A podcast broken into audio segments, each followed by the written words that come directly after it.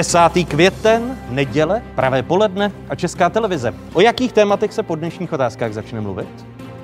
Tu souvislost bych potřeboval vysvětlit, protože pokud tohle řekneme, že je v legislativní nouzi, tak pak už v legislativní nouzi můžeme vlastně projednávat úplně všechno. V nouzi poznáš přítele. Mění krize pevné vazby poslanecké sněmovně. Diskuze prvního místopředsedy hnutí Ano Jaroslava Faltínka, místopředsedy SPD Radima Fialy a předsedkyně TOP 09 Markéty Pekarové Adamové. Preference ANO se stále drží na nadprůměrných hodnotách, druzí Piráti odskočili ODS. Ano, Piráti a občanští demokraté. Pořadí nastupních vítězů. Komu koronavirus nahrává a koho ničí? Kdo roušky nesnáší jako náhubky a kdo po nich touží? Nejnovější volební model České televize v první části otázek. Pokles ekonomické aktivity bude mít nepříznivý dopad na trh práce, poroste nezaměstnanost, sníží se tempo růstu mest. Stát sílí a ekonomika slábne.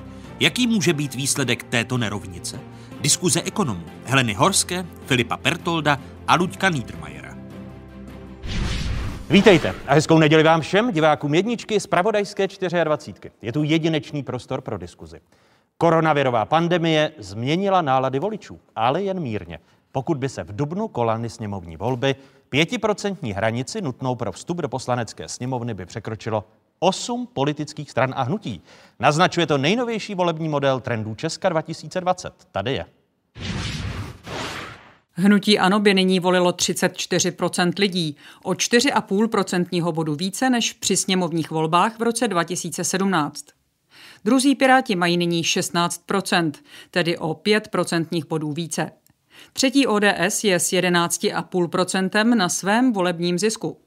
Hnutí SPD oproti volbám ztratilo 3,5% bodu a je na 7%. TOP 09 by nyní získala 6,5% hlasů. Následují sociální demokraté, starostové a KSČM schodně s 5,5%. Lidovce by nyní volila 4% a trikoloru 2,5% lidí. Doplňme, že společnost Kantar.cz sbírala data v nejnovějším sociologickém šetření trendů Česka 2020 mezi 14. až 30. dubnem, a to metodou Katy.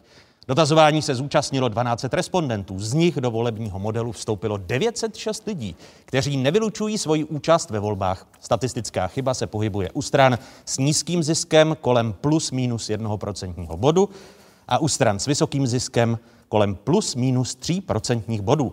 Podrobnosti k dubnovému šetření dodává v rozhovoru pro dnešní otázky analytik, spoluautor průzkumu Pavel Ranocha.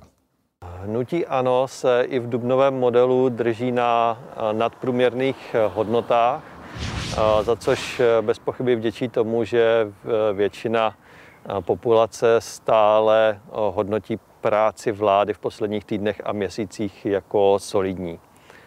Druhá vládní strana, ČSSD,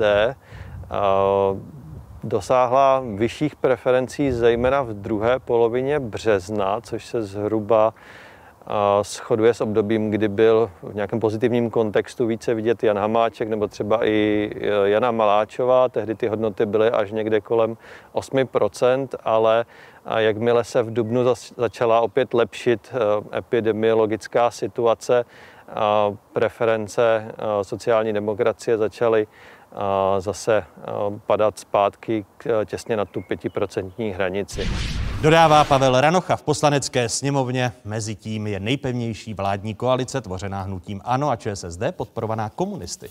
Nejen o dění v poslanecké sněmovně bude řeč v následujících minutách. Hlavními hosty dnešních otázek jsou první místo předseda hnutí ANO, předseda poslaneckého klubu hnutí Jaroslav Faltýnek. Vítejte počas hezké nedělní poledne, pane předsedo. Dobrý den a děkuji za pozvání. Mé pozvání přijal i předseda poslaneckého klubu hnutí SPD, předseda sněmovního hospodářského výboru Radim Fiala. I vám, pane předsedo, hezký dobrý den.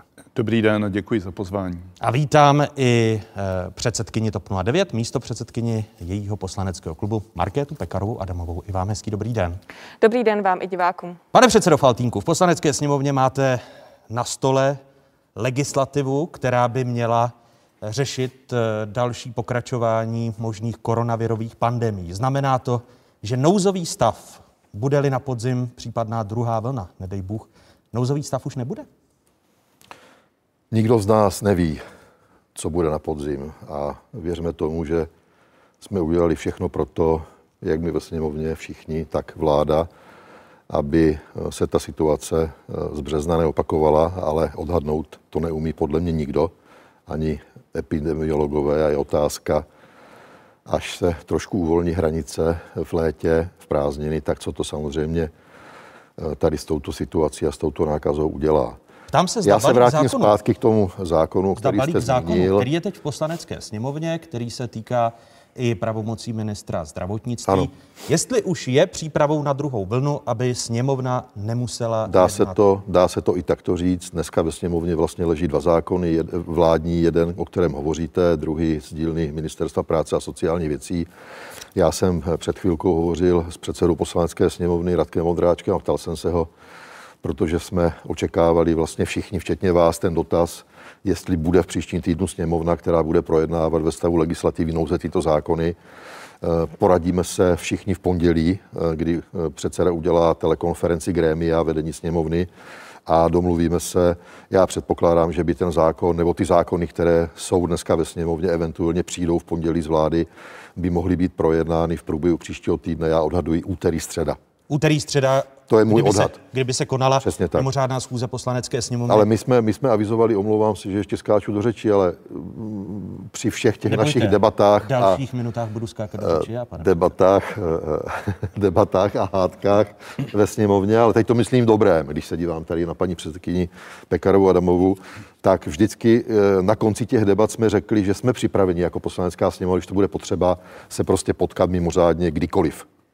A ta mimořádná schůze v úterý nebo ve středu v poslanecké sněmovně, která se bude týkat toho balíku e, zákonů, hmm. které rozšiřují pravomoci nebo zpřesňují pravomoci ministra zdravotnictví a balík zákonů, který se týká i veřejného zdraví, tak už budou poslední, které budou schvalovány v legislativní nouzi. Zákonně jsme připraveni na druhou to, vlnu. To já, to já nevím. To je otázka na vládu, na krizový štáb. Já předpokládám, že ano, že ten zákon, který dává ministrovi zdravotnictví po schválení vládou určité kompetence, které by měl pouze v tom nouzovém stavu, takže by to měla být poslední norma tohoto typu. Ale jinak my jsme se sešli jako sněmovna několikrát v nouzovém stavu a jenom pro informaci i diváku, já jsem dneska ráno si počítal, kolik jsme vlastně přijali v nouzovém stavu zákonu, bylo jich celkem 34, co jsem já napočítal které řešili vlastně od ošetřovného, Kurzarbeit a tak dále, tak dále. Nemá smysl tady všechno vyjmenovávat. Dopočítal jsem se 35. Ten jeden zákon si ještě, pane předsedo, probereme v, na, v následujících, ano, o kterých jste nás připravil. Paní předsedkyně, eh, vy podpoříte eh, ono jednání v rámci gremia poslanecké sněmovny jednání eh, poslanecké sněmovny v úterý příští týden, aby poslanecká sněmovna ve stavu legislativní nouze přijala ty důležité zákony, které se týkají ochrany veřejného zdraví.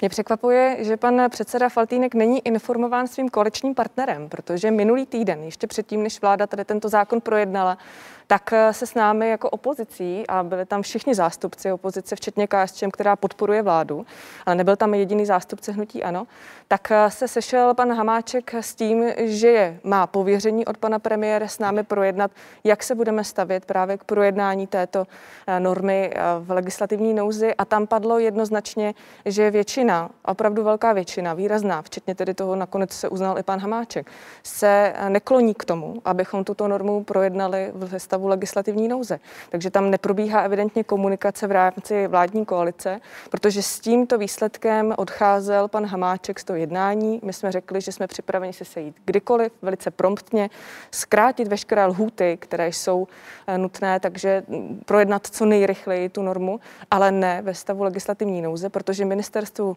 Což ale neznamená, že se pravomoc. nemůže konat mimořádné jednání poslanecké sněmovny. Což neznamená přesně tak, že by se nemohlo konat.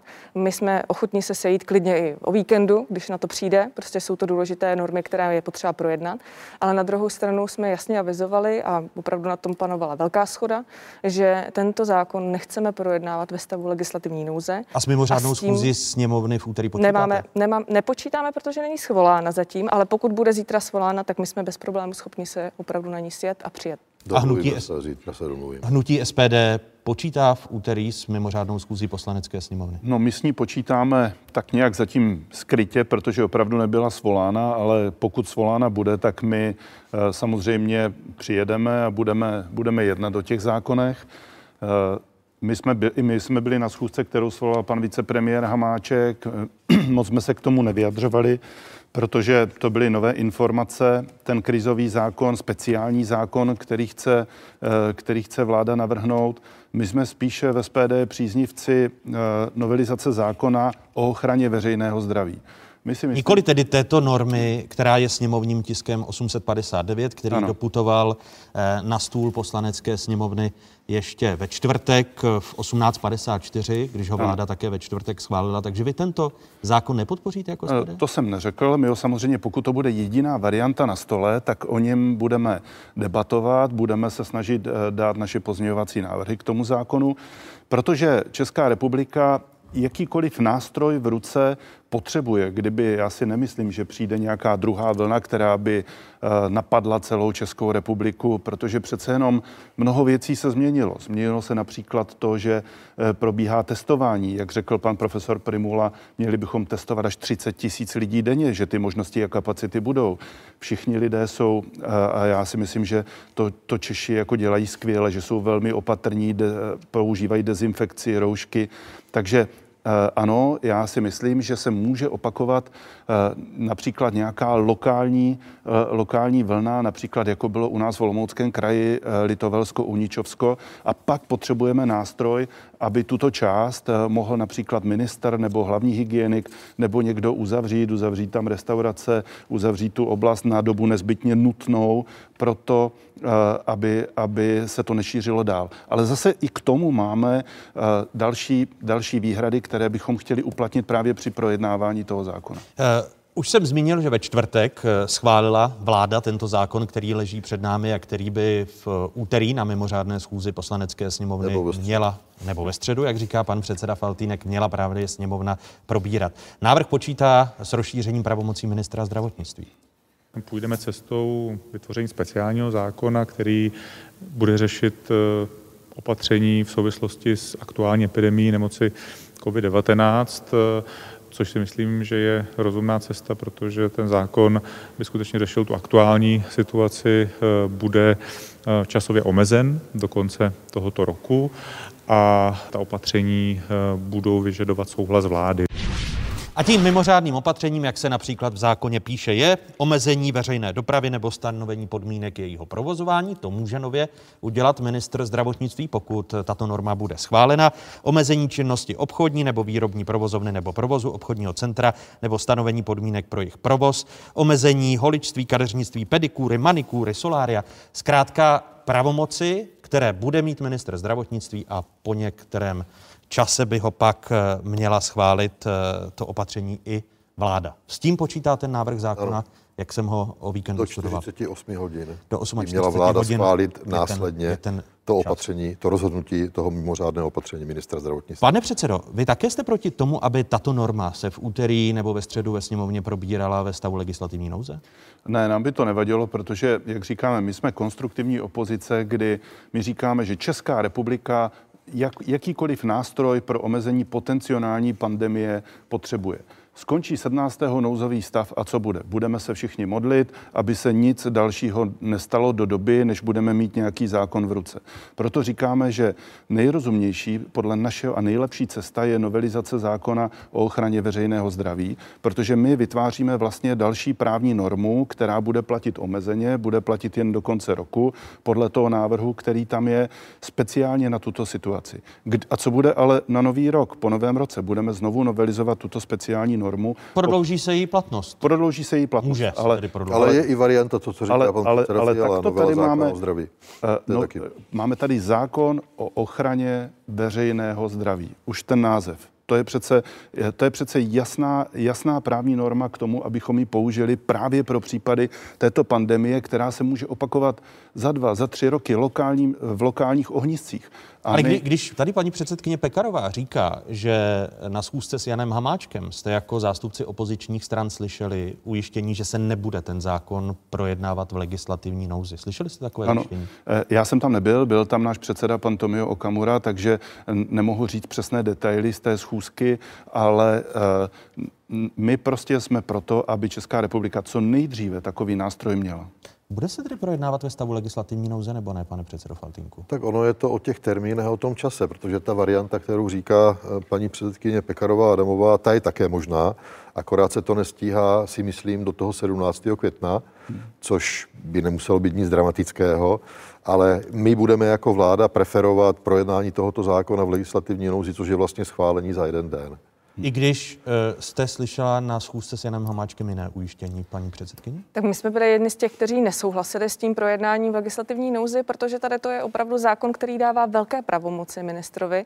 A myslím si, že i když tam je ta pojistka ze strany vlády, tak tam eh, celá řada věcí je opomenutá. My chceme mít šanci si připravit pozměňovací návrhy a ono to opravdu nejde ze dne na den takové zásadní věci připravit.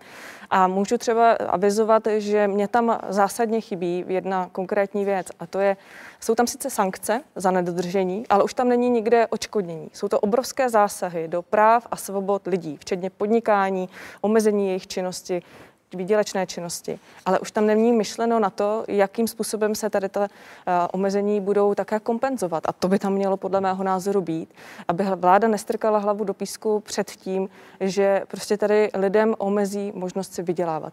A to tam chceme dodat. Ať tedy bude zákon projednáván ve stavu legislativní nouze, k čemuž se kloní pan předseda Faltýnek, nebo ne, tak vy tam dáte pozměňovací návrhy při tom projednávání, které se budou týkat očkodnění. Určitě, určitě tady to připravuji a musím říct, že těch věcí, jak byste tady vyjmenoval některé z nich, tak je celá řada. A když se tady ptáme, co bude potom 17. květnu, tak vláda má pořád ještě několik možností. Má možnost znovu požádat o prodloužení no. nouzového stavu. Proč? To my nechceme. S tím nepočítá vláda. To my nechceme. To nevím, Ale jestli tady... Uh, ta situace teoreticky může nastat. Může nastat. Může nastat, sněmovna se může sejít a, a vyřešit to. Přesně tak, Pokud to je možné. si to dobře odargumentuje, pokud konečně nám dá odpovědi na naše otázky, které vždycky klademe, tak určitě v tom případě jednejme o tom, ale musí mít jasno v tom, jestli skutečně ta opatření, která chce udržet ještě po 17. květnu, jsou smysluplná, jestli mají oprávnění, jestli třeba bychom to neměli řešit lokálně, tak jak tady zaznělo. Já jsem také zastánce toho, že není důvod tam, kde tady ta epidemie nedosahuje takových rozměrů, řešit taková omezení jako tam, kde dosahuje. To jsou prostě všechno věci, které jsou ještě na stole.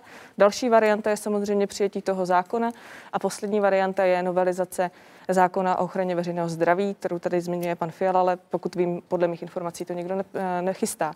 Takže jako vláda se k tomu musí nějak postavit. My jsme na té schůzce od pana ministra vnitra slyšeli i to, že i ta verze, že by se třeba zrychlila tedy ta rozvolňování těch opatření ještě k diskuzi. Ne, že by tedy řekl, ano, jsem příznivce toho, ale je to k diskuzi. Já... To je otázka prostě na vládu, jak se k tomu postaví. Pro vás tedy nejzásadnější výhrada je, že budete chtít do zákona doplnit eh, kompenzace, odškodnění za ty kroky, které ministr to je zdravotnictví věc, To je věc, kterou TOP 09 dlouhodobě prosazuje, aby tady opravdu se lidem, kterým se zakázalo ze dne na den provozovat jejich biznis, se také kompenzovaly škody.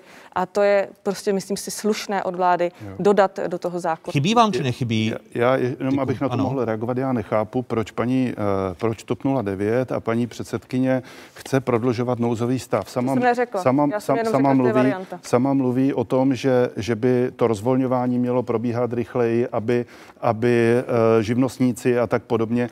A dál nouzový stav, přece vy říkáte, že pan, uh, pan, pan premiér může požádat o prodloužení nouzového stavu, shodli jste se, že to je varianta, je to varianta. Ale, ale v nouzovém stavu přece vládne vláda bez kontroly. My potřebujeme mít opoziční kontrolu, protože v nouzovém stavu vlastně se scházíme v legislativní nouzi, nemůže, nemůžeme navrhovat, SPD nemůže navrhovat a TOP 09 taky ne, žádné zákony. Já si myslím, že to je pro všechny špatně, i pro občany, aby vláda eh, v nouzovém stavu vládla bez kontroly. A my chceme ten nouzový stav co nejdříve ukončit. Já mám jenom pocit, poslední větu, já mám pocit, že nouzový stav nejvíc vyhovuje vicepremiéru Hamáčkovi, který říká, ten zákon ne, ten zákon možná ústavní zákon a, a prostě každý den pořádá tiskové konference a chtěli by vládnout, a já to chápu, eh, možná by vláda chtěla vládnout v nouzovém stavu až do voleb.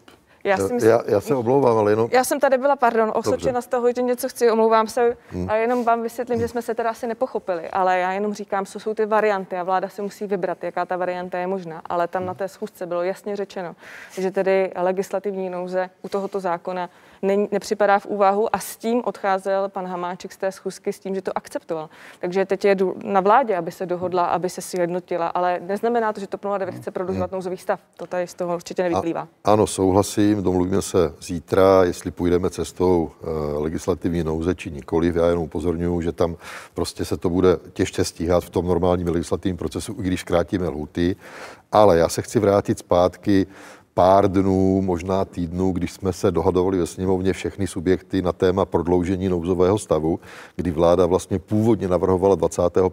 května, pokud se nepletu, a většina opozice byla pro podstatně kratší termíny, a nakonec jsme šli teda vlastně na nějaký kompromis návrh komunistů, který byl toho 17. Tak to je jenom pro oživení paměti, že my jsme vlastně původně navrhovali 25. Už to tady zmínil pan předseda Fiala. V době nouzového stavu nemůže a poslanecká pokud... sněmovna, respektive poslanci, eh, předkládat zákony, eh, je legislativní proces. To je pravda, omezen, já to, protože... já to nijak nespochybnuju a rozumím jako názoru opozice a jejich jako vystupování ve sněmovně. Já to nijak nekritizuju. Ona právě většina veřejnosti no. má obavy, aby nebyl zneužíván stav legislativní nouze. Tady jsou opět nejnovější data eh, trendů Česka. Se současnou nákazou čínským koronavirem je spojen právě stav legislativní nouze. Většina národa se bojí, že by vládní politici politici mohli tento stav zneužít, ať už silně nebo drobně. Tady jsou opět trendy Česka. Sami vidíte vážnou obavu ze zneužití stavu legislativní politiky a stavu legislativní nouze má necelá třetina obyvatel, přesně 30% dotázaných. Dalších 38% má drobné obavy a pouze 29% se zneužití stavu legislativní nouze neobává. Podrobnosti k sociologickému šetření opět dodává v rozhovoru pro dnešní otázky jeho spoluautor Pavel Ranocha. Výrazně častěji tyto obavy vyjadřují vysokoškoláci a voliči středopravicové opozice, čili ODS, TOP 09, Pirátů nebo starostů. V téhle skupině je to dokonce každý druhý. Pro srovnání mezi voliči ANO je to jenom jeden z deseti. Eh, ten stav legislativní nouze a nouzový stav jako takový. Eh, bojíte se ho jako opozice, protože ku příkladu kritizujete vládu za netransparentní nákupy zdravotnického materiálu, neprošel v poslanecké sněmovně návrh SPD, eh, rezoluce, deklarace vůči nejvyššímu kontrolnímu úřadu. To jsou ty hlavní výhrady, proč neprodlužovat stav eh, legislativní nouze, respektive nouzový stav, pane předsedo? No, my, my jsme přesvědčeni o tom, že vlastně už není nutný. A samozřejmě bod číslo jedna, který v této situaci je nejnutnější, je epidemi- epidemiologická situace. Ta je podle mě se neustále zlepšující, čísla jdou dolů, všichni to můžeme vidět, ten trend a podle mého názoru je třeba co nejdříve z ekonomických hledisek, teď jako druhá, bod číslo dvě, jsou ekonomická hlediska, se navracet k normálnímu stavu. A e, to si myslím, že pro spoustu lidí dnes bude velmi důležité. Takže to jsou, to jsou ty hlavní důvody, proč neprodlužovat nouzový stav. Až třetí je to, protože e, já jsem přesvědčen, že a doufám, že snad za týden vláda nebo někdo z, z ministrů nemůže zneužít té, toho nouzového stavu tak, aby aby to stálo stát miliardy. A doufám, že se to, že se to nestane. A já zopakuju to, co vy jste řekl. Pro nás je důležité to, abychom všechny ty nákupy nechali prošetřit nejvyšším kontrolním úřadem.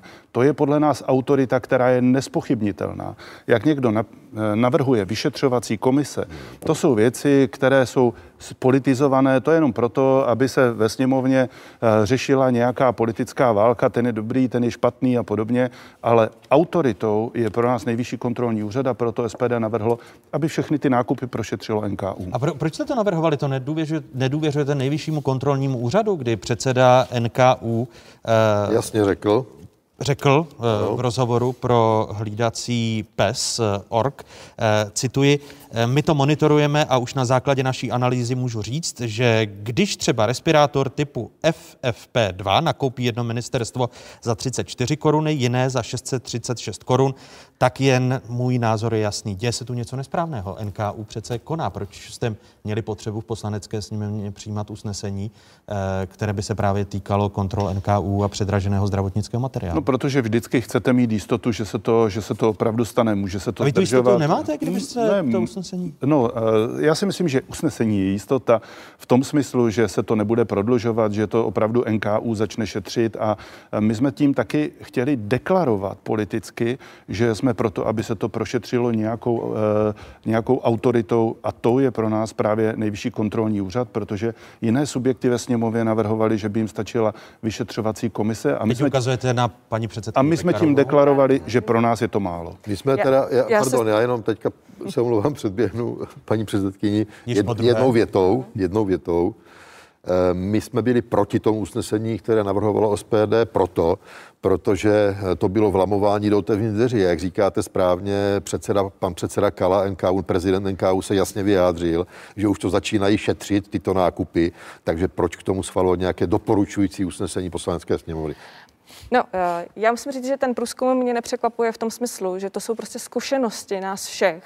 Vyplývá tedy ta eh, obava i u veřejnosti. Zkušenosti nás všech na to zneužití, že tady už ty pokusy na samém začátku byly. Připomeňme si, už je to za, zaváto prachem, ale pan Metnar navrhoval po, posílení pravomocí vlády na úkor parlamentu hned na samém začátku.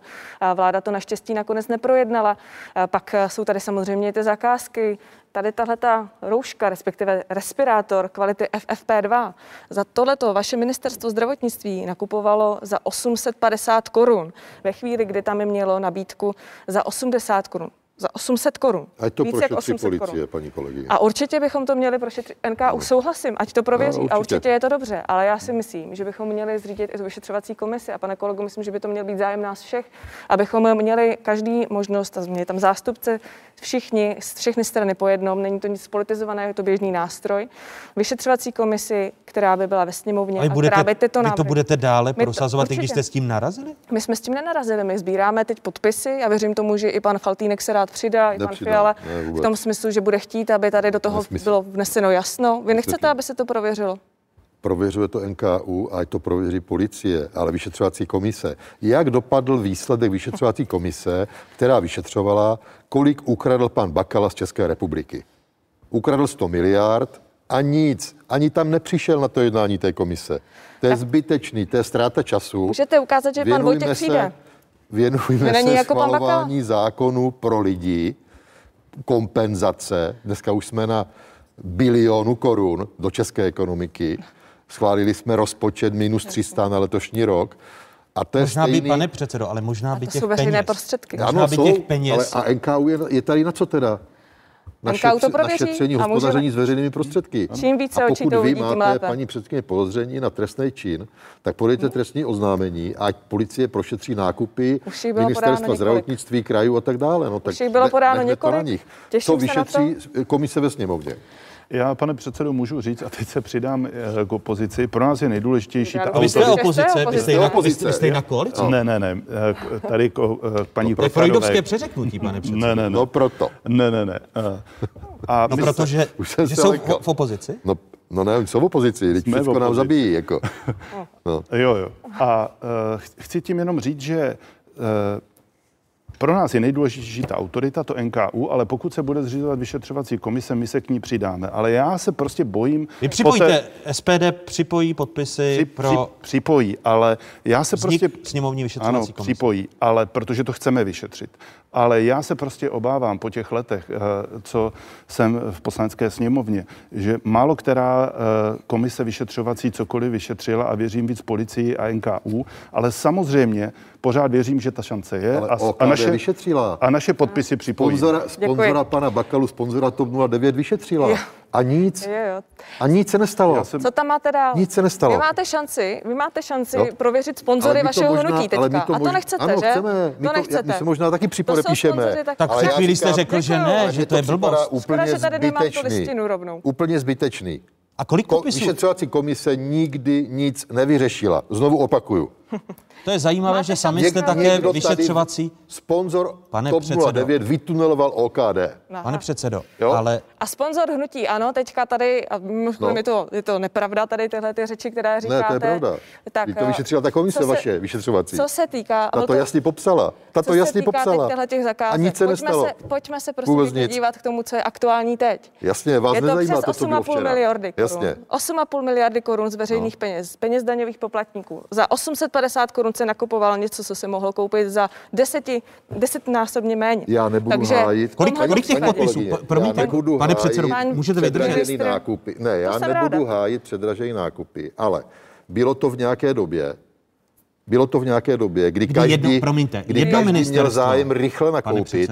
ale Bylo to v době, kdy jedno pane, ministerstvo- Pane Moravče, Pane pokud předsedo. někdo nakoupil špatně, nech, jak říká tady kolegyně eh, Pekarová Adamová, nech to vyšetří policie a NKU. A já to A to Ne, promiňte. A to je, a to je celý jako... Chci se zeptat na dvě věci. Kolik těch podpisů zatím máte? Ty podpisy máme od všech opozičních klubů, kromě SPD. To se přidá. To se přidá. A teď to řeknu správně, my se přidáme k demobloku, Ano, takže připojíte ty podpisy. A hned máme demoglub větší. A pane předsedo Faltínku, Ano. vy tedy připojíte své Já podpisy? nevím, k- my máme klub. No tak nejdřív my, jste řekl, že ne. ale já, já teď tady mluvím za sebe nějaký svůj pocit. Ta komise je zbytečná, nikdy nic nevyšetřila. Ale- a když vyšetřila, ještě podpis nevznikla. a když vyšetřila, tak se stejně nic nestalo. Ještě žádná komise A nevznikla, vy- ale už no. víme, jak to A vy, dopadne. vy svůj podpis tedy ne... Já nevím, já teďka Přidáte. nevím. Jako. My se o tom poradíme na klubu a jako nějak se rozhodneme, je- ale Pan To, co- pro- je z toho pro nás, ale pro nás to je úplně jako zbytečná debata, protože eh, růz, různí kolegové, když sedíme u stolu na jednání gremia, tak říkají, budeme řešit pouze věci, které se týkají koronavirové krize, což jsou zákony na pomoc naší ekonomice, lidem a tak dále a tak dále. A když jsme ve sněmovně a schvalujeme tři hodiny program, tak každý tam vystupuje a říká, a odvolejme Filipa, tady paní předsedkyně, že jo, k tomu se dostaneme k tomu tématu. A paní eh, eh, Černochová říká, a řežme ty olůvka, Pane, jo, pane olůvka předsedo, pane nám předsedo, zakazuje Evropská unie. když tedy... Ve stavu když tedy, legislativní nouze, předsedo, když řešíme koronavirus, tak budeme odvolávat Filipa, anebo budeme řešit Olůvka. Pane Mně to předsedo. připadá, mně to připadá fakt jako zvláštní. Vám Těch ten- peněz ve státním Ano. rozpočtu pro veřejnost není mnoho. Eh, Od prezidenta NKU Miloslava Kaly se dozvídáme, Jak to že víte? jedno Jak to ministerstvo... víte, že, že těch peněz není mnoho? Těch je nejvíc v historii. Nejvíc v historii. No, když si- Vzpomínáte když si je na krizi, vzpomínáte promiňte. na krizi 2010? Pane předsedo. Paní Pekarová ano, Když si- 80. Ne, počkejte. Když si, Jak je, tehdy když si se je vláda proškrtala z jedné krize do druhé. Ano. Za pana Kalouska. když si, jako. když si ty Máme peníze vytisknete čísla. a mohou ztratit tak si to hodnotu, porovnáme.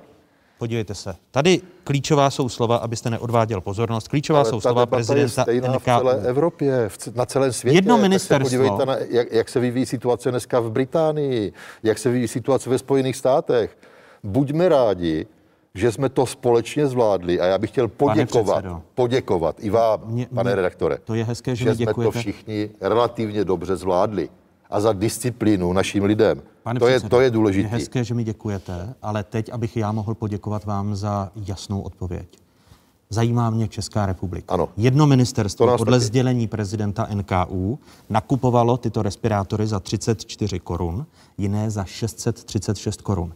Navíc se ukazuje, že eh, část těch Podal jste už trestní oznámení, pane kolego, Proč? tento nákup? To, Paní od toho je kolegyně, ano. Od toho je tady s dovolením A NKU. já říkám, že A od toho je prezident NKU, ale ne vyšetřovací komise poslanecké jak jste se sněmovny. shodli. Konečně Ale- se shodujeme. Tak. Děkuju. Pane předsedo, Děkuji ale za vy, jste mi ne, vy jste mi neumožnil položit otázku, která zní, měl by, pokud se prokážou tyto věci, Ano. o nichž mluví prezident Ano. NKU, Ano. měl by odstoupit ministr zdravotnictví Adam Vojtěch? Ale to musí někdo prokázat. A já teďka nebudu spekulovat, jestli by měl nebo neměl ministr od- odstoupit. Já o těch nákupech nevím vůbec nic. Já se věnuji poslanecké sněmovně, aby to Počkejte, nějak já se vás ptám, vy jste místo těch předsedou, 35 vy jste, zákonů, vy jste místo předsedou hnutí jsem, ANO. kterých jsem hovořil. Vy jste Jo. místo předsedou Ale hnutí pokud ANO. někdo má pocit, že se tady prostě krade při nákupu roušek nebo respirátorů nebo kradlo, tak ať podá trestní oznámení. Pane předsedo, ať to vyšetří policie. vy jste proti- ta je tady od toho, ne? Vy, jste, vy už nejste proti korupční hnutí. Pane, pane rektore, prosím vás. Nejste? Já vám vůbec nerozumím, jako, co tady vlastně zkoušíte. Andrej Fakt Babiš, nerozumím, jako. Andrej Babiš říká, že hnutí ANO je proti korupční hnutí. A vy říkáte, že na ministerstvu zdravotnictví teda udělali nějaké trestné činy, jo? Máte to doloženo? Pane, pane Moravče, z novin to máte doloženo. Výborně. Cituji Já vám si, autory, každý, vy, já si vy každý, nevěříte prezidentovi já NKU? si každý týden čtu Před chvílí- o sobě, každý týden, milion článků. Před chvílí jste jaký řekl, že věříte prezidentovi NKU. Samozřejmě, Ten prezident já věřím, NKU, já kterému věřím věříte. instituci, stejně jako pan kolega Fiala, stejně jako paní předsedkyně. Snad věříme nezávislosti NKU, že prošetří všechny tyto věci. A pan, pan, Pan Kala prezident řekl Kala jasně- říká, jedno ministerstvo nakoupí FFP2 respirátory nejsem za hluchý, Já 30... jsem to slyšel. Ano, tak se vás ptám, jestli by za to měl nést, když se tyto informace podle Ano, NKU, ano, měl by za to Adam Vojtěch měl nést by za politickou to odpovědnost? Nést odpovědnost každý. Každý, kdo prostě v nějaké době něco udělá špatně. Takže by měl Každý, každý by odstoupit, měl- pokud každý by tato měl slova jsou pravdivá. Pokud se to... Ne, o slovách já nebudu diskutovat. Slova jsou slo, slově miliony, jsou činy konkrétní a, a výsledky. Jo? Takže Až to pokud- někdo vyšetří a položí na stůl. Takže když to tak tom položí na a stůl- Ne, co by bylo, kdyby. Jo? Je na místě rezignace. Co by bylo, kdyby? Jestliže tady prezident NKU mluví o předražených nákupech respirátorů. Ano, já jsem přesvědčen, že pokud se to potvrdí a bude na stole zpráva NKU jasně popsaná, že nejenom uh, ministr Vojtěch, ale i vicepremiér Hamáček, který taky Kdokoliv. kupoval roušky Přesně, eh, jako, jako krajů, šéf ústředního, uh, ústředního štábu, eh, krizového štábu. Takže kdokoliv z nich, pokud se to potvrdí, NKU napíše, že byly předražené, protože tam může vstupovat ještě mnoho faktorů, proč, ale jestliže to NKU napíše, tak jsem přesvědčen, že by oba dva měli odstoupit. Paní- Samozřejmě, my už jsme k tomu vyzývali. O to, jako tady ta odpovědnost je jednoznačná a pan ministr, ať už jakýkoliv ministr, tedy také souhlasím s tím, že to není jenom ministerstvo zdravotnictví, ale tam jsou ty podezřelé zakázky nejčastější, tak by měl odstoupit. A proto si myslím také, že by neměli jsme to nechat jenom na policistech, nejenom na NKU, ale že by tady měla být ještě větší kontrola. To nic mít, nic víc. A vy se tady tomu vehementně bráníte. Já to, já to celkem chápu, že se vám ne. nechce, no, už jste tady kolem toho navykládal spoustu slov, ale já vám jako rozumím, že se vám nechce čelit tady těmhle těm věcem. Je to celkem nepříjemné. Je tam celá řada věcí, Ale my se domluvíme, které jsou ne... nám aspoň... Je, My vám... my jsme to s nikým nekonzultovali. Nechte mě prosím tedy jako předsedovi klubu No, vám ráda nechám. aspoň chvílku času, abych to mohl probrat s kolegy ve sněmovně. A budu se těšit a na nějak výsledek. se k tomu prostě postavíme. Že se k tomu a buď to podpoříme, anebo ne. Tak, eh, Já když, nevím. když je tady řeč o legislativní nouzi, s panem předsedou jsme se přeli, kde se vám ztratil ten jeden zákon. Jo. My jsme jich napočítali 35 zákonů, které poslanci v uplynulých týdnech schválili ve zkráceném jednání. Vesměs všechny se týkaly legislativních opatření pro boj s koronavirovou nákazou. Část z nich ale bude mít dopad i po ukončení nouzového stavu. Podívejme se sami. Poslanci odložili poslední dvě vlny EET na leden příštího roku. Dlužníci si také mohou na tři nebo šest měsíců odložit splácení úvěrů a hypoték. Poslanci také odsouhlasili odložení nájmu. Nájemník bez příjmu nebude muset do konce července platit nájemné. Dlužné nájemné pak bude muset splatit do konce roku. Cestovní kanceláře budou moci odložit vrácení peněz za zrušené zájezdy. Místo nich budou klientům vydávat poukazy. Na odložení platby by měla do 31. srpna příštího roku platit takzvaná ochranná doba. Ve zkráceném řízení také poslanci omezili maximální možnou výši úroků ze spotřebitelských úvěrů, které nebyly spláceny déle než 90 dnů. Prošla také novela zákona o České národní bance, která dává centrální bance širší možnosti obchodování na trzích. Proti původnímu vládnímu plánu poslanci omezili toto rozšíření časově a to do konce příštího roku. Poslanci také přehlasovali senátní veto u změny pravidel rozpočtové odpovědnosti. I tuto novelu projednávali poslanci ve stavu legislativní nouze. Je něco, co je pro vás jako pro opozici trnem v oku z těch eh, schválených zákonů, které se České republice vymstí, pane předsedo Fialo? Tak eh, jeden, ten poslední, který je o rozpočtové odpovědnosti, ten eh, dává vládě Biankošek na to, aby se mohla sestavovat rozpočet svým způsobem, jak potřebuje eh, po dobu osmi let. A já si myslím, že to je velmi špatně. Vždycky ten rozpočet potřebuje eh, kontrolu poslanecké sněmovny. Máme tam jako opozice spoustu návrhů. Připomínkujeme to sice několik let marně, ale aspoň je to slyšet. A musím říct, že vláda začíná tlačit i na, na ty věci, které, eh, na které dřív netlačila. Je to právě díky tomu tlaku opozice. Takže to si myslím, že pokud nás přehlasovali, to je to veto Senátu, o kterém jste mluvil, eh, tak je to, je to, je to, je to velká škoda. Paní předsedkyně? Tak výjima toho, že se nám také nelíbí tady toto rozpočtové Eldorado, které si, dluhové Eldorado, které si eh, vláda tím zajistila, prohlasovala, tak ještě bych přidala jeden zákon, který Promiňte, jsme i ono není, napadli. ono není nutné, eh, aby nedošlo eh, právě k většímu útlumu ekonomiky, než který by nastal, pokud by vláda nenapumpovala do ekonomiky miliardy? To je samozřejmě potřeba pomoci firmám a pomáhá se strašně pomalu a strašně složitě. Ale i my jsme už v tomhle tomu varovali před tím, abychom si tady odbrzdili tu brzdu, aby jsme si prostě byli schopni, nebo vláda byla schopna Českou republiku na generace dopředu výrazně zadlužit. Ona musí také nacházet někde úspory, musí začít eh, i v tom eh, více konat, což zatím vůbec nedělá. Ale eh, důležité ještě mi přijde jeden z těch zákonů, který jsme už i napadli u ústavního soudu, tedy naši senátoři, a totiž eh, ten, který se týká nájemného, toho moratoria na nájemny, ať už se to týká nebytových nebo bytových prostor. protože tam se opravdu jenom přehodil eh, ten balvan z jedné skupiny na druhou a může způsobit celou řadu problémů do budoucna, včetně druhotné platební neschopnosti. Opravdu je to vnímáme jako příliš velký zásah do soukromoprávních vztahů. Pane předsedo Jenom reakce. U toho nájemného víte, že vlastně do sněmovny putuje další program COVID nájemné, pracovně řečeno, kde by stát měl uhradit 50% nájemného za duben až červen, za ty tři nejhorší měsíce. Čili to je nějaká reakce, jak kdyby tady na tuto záležitost, ale eh, k tomu, eh, k tomu projídání, nebo co tady kritizuje kolega Fiala a kolegyně Pekarová Adamová. Víte, eh, my už jsme tady nějakou krizi zažili, ne tak masivní jako teďka, ale ta krize byla v letech 2008 až 2010, kdy jsme se proškrtali vlastně z této krize někam až do, víte kam, že jo? Do, eh, prostě, ale, ale to mi nechceme. Ještě do hlubší recese Aspoň jsme se proškrtali. Pokud budu mluvit jo? za SPD, to aby mi hovořil, aby hovořil slušně. No a my se proškrtat nechceme, naopak prostě chceme maximálně investovat, podpořit růst ekonomiky, dát peníze prostě lidem, maximálně samozřejmě jsou tady, je tady spousta, třeba vy jste nezmínil jeden zajímavý zákon, který jsme schválili, a to byla otázka, kdy ČMRZB a stát vlastně spolu s bankami budou poskytovat úvěry. Bylo to těch 150 miliard korun, který vláda schválila, který se použijí na kofinancování úvěrů provozních pro malé a střední firmy. Je to pro firmy do 250 a do 500 zaměstnanců, kde současně ještě stát garantuje 60 nebo 80% tyto provozní úvěry. A ten multiplikační efekt těch 150 miliard, když 30 vlastně je spolupodíl státu na těchto půjčkách, tak umožní až 500 miliard plus minus 450-500 miliard korun pustit vlastně do ekonomiky těchto zvýhodněných úvěrů. Takže nejenom ve vztahu k lidem, jako je ošetřovné, Kurzarbeit a další věci, pane, ale pane předsedo, i ale, ale podnikatelským je, subjektům ale, samozřejmě. Ale je otázka, a, jestli a existuje pardon, nějaká hranice. My jsme kritizováni opozici za to, že ty věci jsou chaotický, pomalý a tak dále.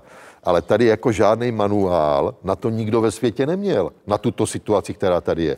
Takže to jde prostě krok po kroku a třeba na to kritizované nájemné, kdy se to přehodilo z, nájem, z nájemníků na nájemce, z nájemníků teda na majitele těch prostor, tak řešíme teďka tím covidem nájemné, kdy v podstatě stát navrhuje, aby část se jim uhradila. A to je přímá finanční pomoc přímá finanční pomoc, Velmi po které Velmi opozice volala. Vel, no, kterou jsme několikrát navrhli. A když už jste mluvil o manuálu, tak jestli vám někdo dával manuál, tak to byla opozice. Já tady mám celou řadu návrhů, které my jsme předkládali mnohem dříve, než vy jste ve vládě se rozhodli, že nakonec s nimi přijdete sami. Takže tady třeba u nájemného jsme navrhovali tohleto už v průběhu před asi zhruba měsícem poprvé, několik variant, několik eh, kompromisních variant. A my jsme samozřejmě nakonec rádi, že jste se inspirovali. Jako je to dobře, je to dobře pro pro ty firmy. Ale tady v tomhle směru eh, ta pomoc je prostě pomalá, to si přiznejte. To protože, je to velmi, protože vy je, prostě je to velmi pomalý, ty firmy potřebují ty peníze velmi rychle. A ono ještě na těch statistikách se ukazuje, že v rámci všech covidů ta částka vyplacená k dnešnímu ano, dni firmám je daleko menší a vláda ano. do té pomoci započítává i pomoc hlavního města ano. Prahy. Je, je to to, která, reaktore, o čem my jsme mluvili hned na začátku, když jsme tady seděli v, zač, v začátku té, té pandemie, tak já jsem přece říkal, že tím, že to, bude, že to budou ty firmy muset vyplňovat nějaké dotazníky, někdo to bude schvalovat, někdo to bude kontrolovat, někdo to bude vyplácet, tak se to o měsíce spozdí a prostě to všechno, ta byrokracie, která kolem toho je, samozřejmě brzdí ty peníze, aby se dostali do Ona ještě eh, poslední otázka. My jsme také v tomto týdnu zažili eh, vládně koaliční zmatky poslanecké sněmovně poslankyně za sociální demokracii Kateřina Valachová přednesla v rámci rozpravy k vládnímu návrhu eh, o ochraně zaměstnanců při platební neschopnosti pozměňovací návrh, který se týkal ošetřovného. Šlo o takový přílepek. Pokud by byla zachována stávající právní úprava, ztratil by nárok na ošetřovné ten rodič, který se rozhodne dítě do školy nebo do školky neumístit. Já s dovolením rozdýchávám tady, co se děje. Ještě před mým zpravodajstvím jsem se dívala do systému, kde žádný, žádný další pozměňovací návrh k tomuto tisku nebyl. A teď, když sedím za spravodajským stolkem, tady přednese se vší úctou paní kolegyně váš pozměňující návrh, se kterým za mnou včera přišla paní ministryně, já jsem jí řekla, ať si to projednáte na vládě, kde to zítra má být ke koaličnímu jednání. A vy přesto jste to přednesla, aniž byste mě o tom jako zpravodajku informovala. A myslím si, že toto se nedělá. Já si dovolím eh, prostřednictvím pana předsedajícího eh, poprosit ke sklidnění emocí, eh, co se týká načítání pozměňovacích návrhů v rámci tohoto režimu. Děje se tak tři týdny v řadě jiných situací. Tohle je mimořádná situace. Principiálně jsme byli ve shodě, že prostě buď, dítě, buď je dítě ve škole, pak ošetřovné není logicky, anebo ve škole není a pak ošetřovné je. Já myslím, že tam není co řešit. Změnu zákona týkající se ošetřovného, eh, kterou navrhovala poslankyně ČSSD Kateřina Valachová, tak ta nakonec neprošla a byla tam řeč o čtvrtečním jednání vlády a když jsem se díval na výstup z čtvrtečního jednání vlády, tak vláda žádné rozhodnutí ohledně ošetřovného, které by se týkalo rodičů, které mají děti v mateřských školkách, nevyplynulo. Pane předsedo Faltínku, co ty zmatky?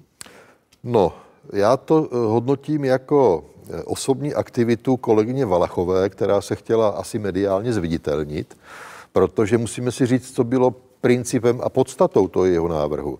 Podstatou bylo to, že ona navrhovala, aby ošetřovné dostávali i rodiče dětí, kteří ušli do školy. A to jako podle selského rozumu mě nepřipadá moc normální. A pro návrh paní kolegyně Valachové hlasovalo ze všech poslanců přítomných 13. Takže to byla trošku ostuda a paní Valachová s tímto návrhem neuspěla. A, návrh... Takže solo akce paní Valachové, já to tak na, Návrh zákona o ošetřovném už tedy měnit se nebude. Ty, ty připomínky vy jste ani vy jako opoziční strany u Kateřiny Valachové nes, hledali uh, jako oprávněné, paní předsedkyně? Já myslím, že tady to byla jednoznačná reakce na ten chaos, který je způsobený ministerstvem školství v tom, jak to vlastně bude teď s náběhem jednotlivých vracení se dětí do škol a do školek. A skutečně tady mají máslo na hlavě obě dvě strany. Nejenom eh, v ČSSD, která se snaží přílepkem řešit věc, kterou nemá jasně prodiskutovanou.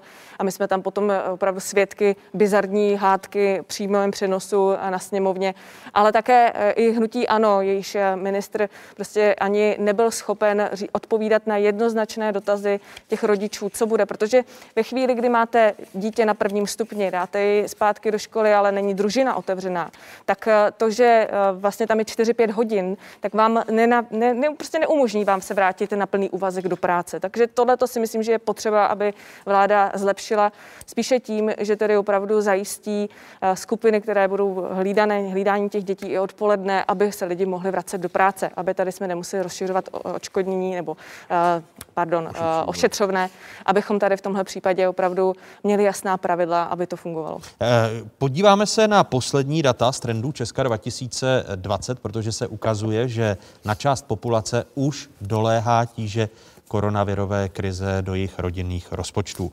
E, přibližně polovina populace zatím ve svých rodinných rozpočtech nepociťuje důsledky koronavirové pandemie. E, tady jsou další data z trendu Česka. Jaký vliv má současná situace na rodinné rozpočty?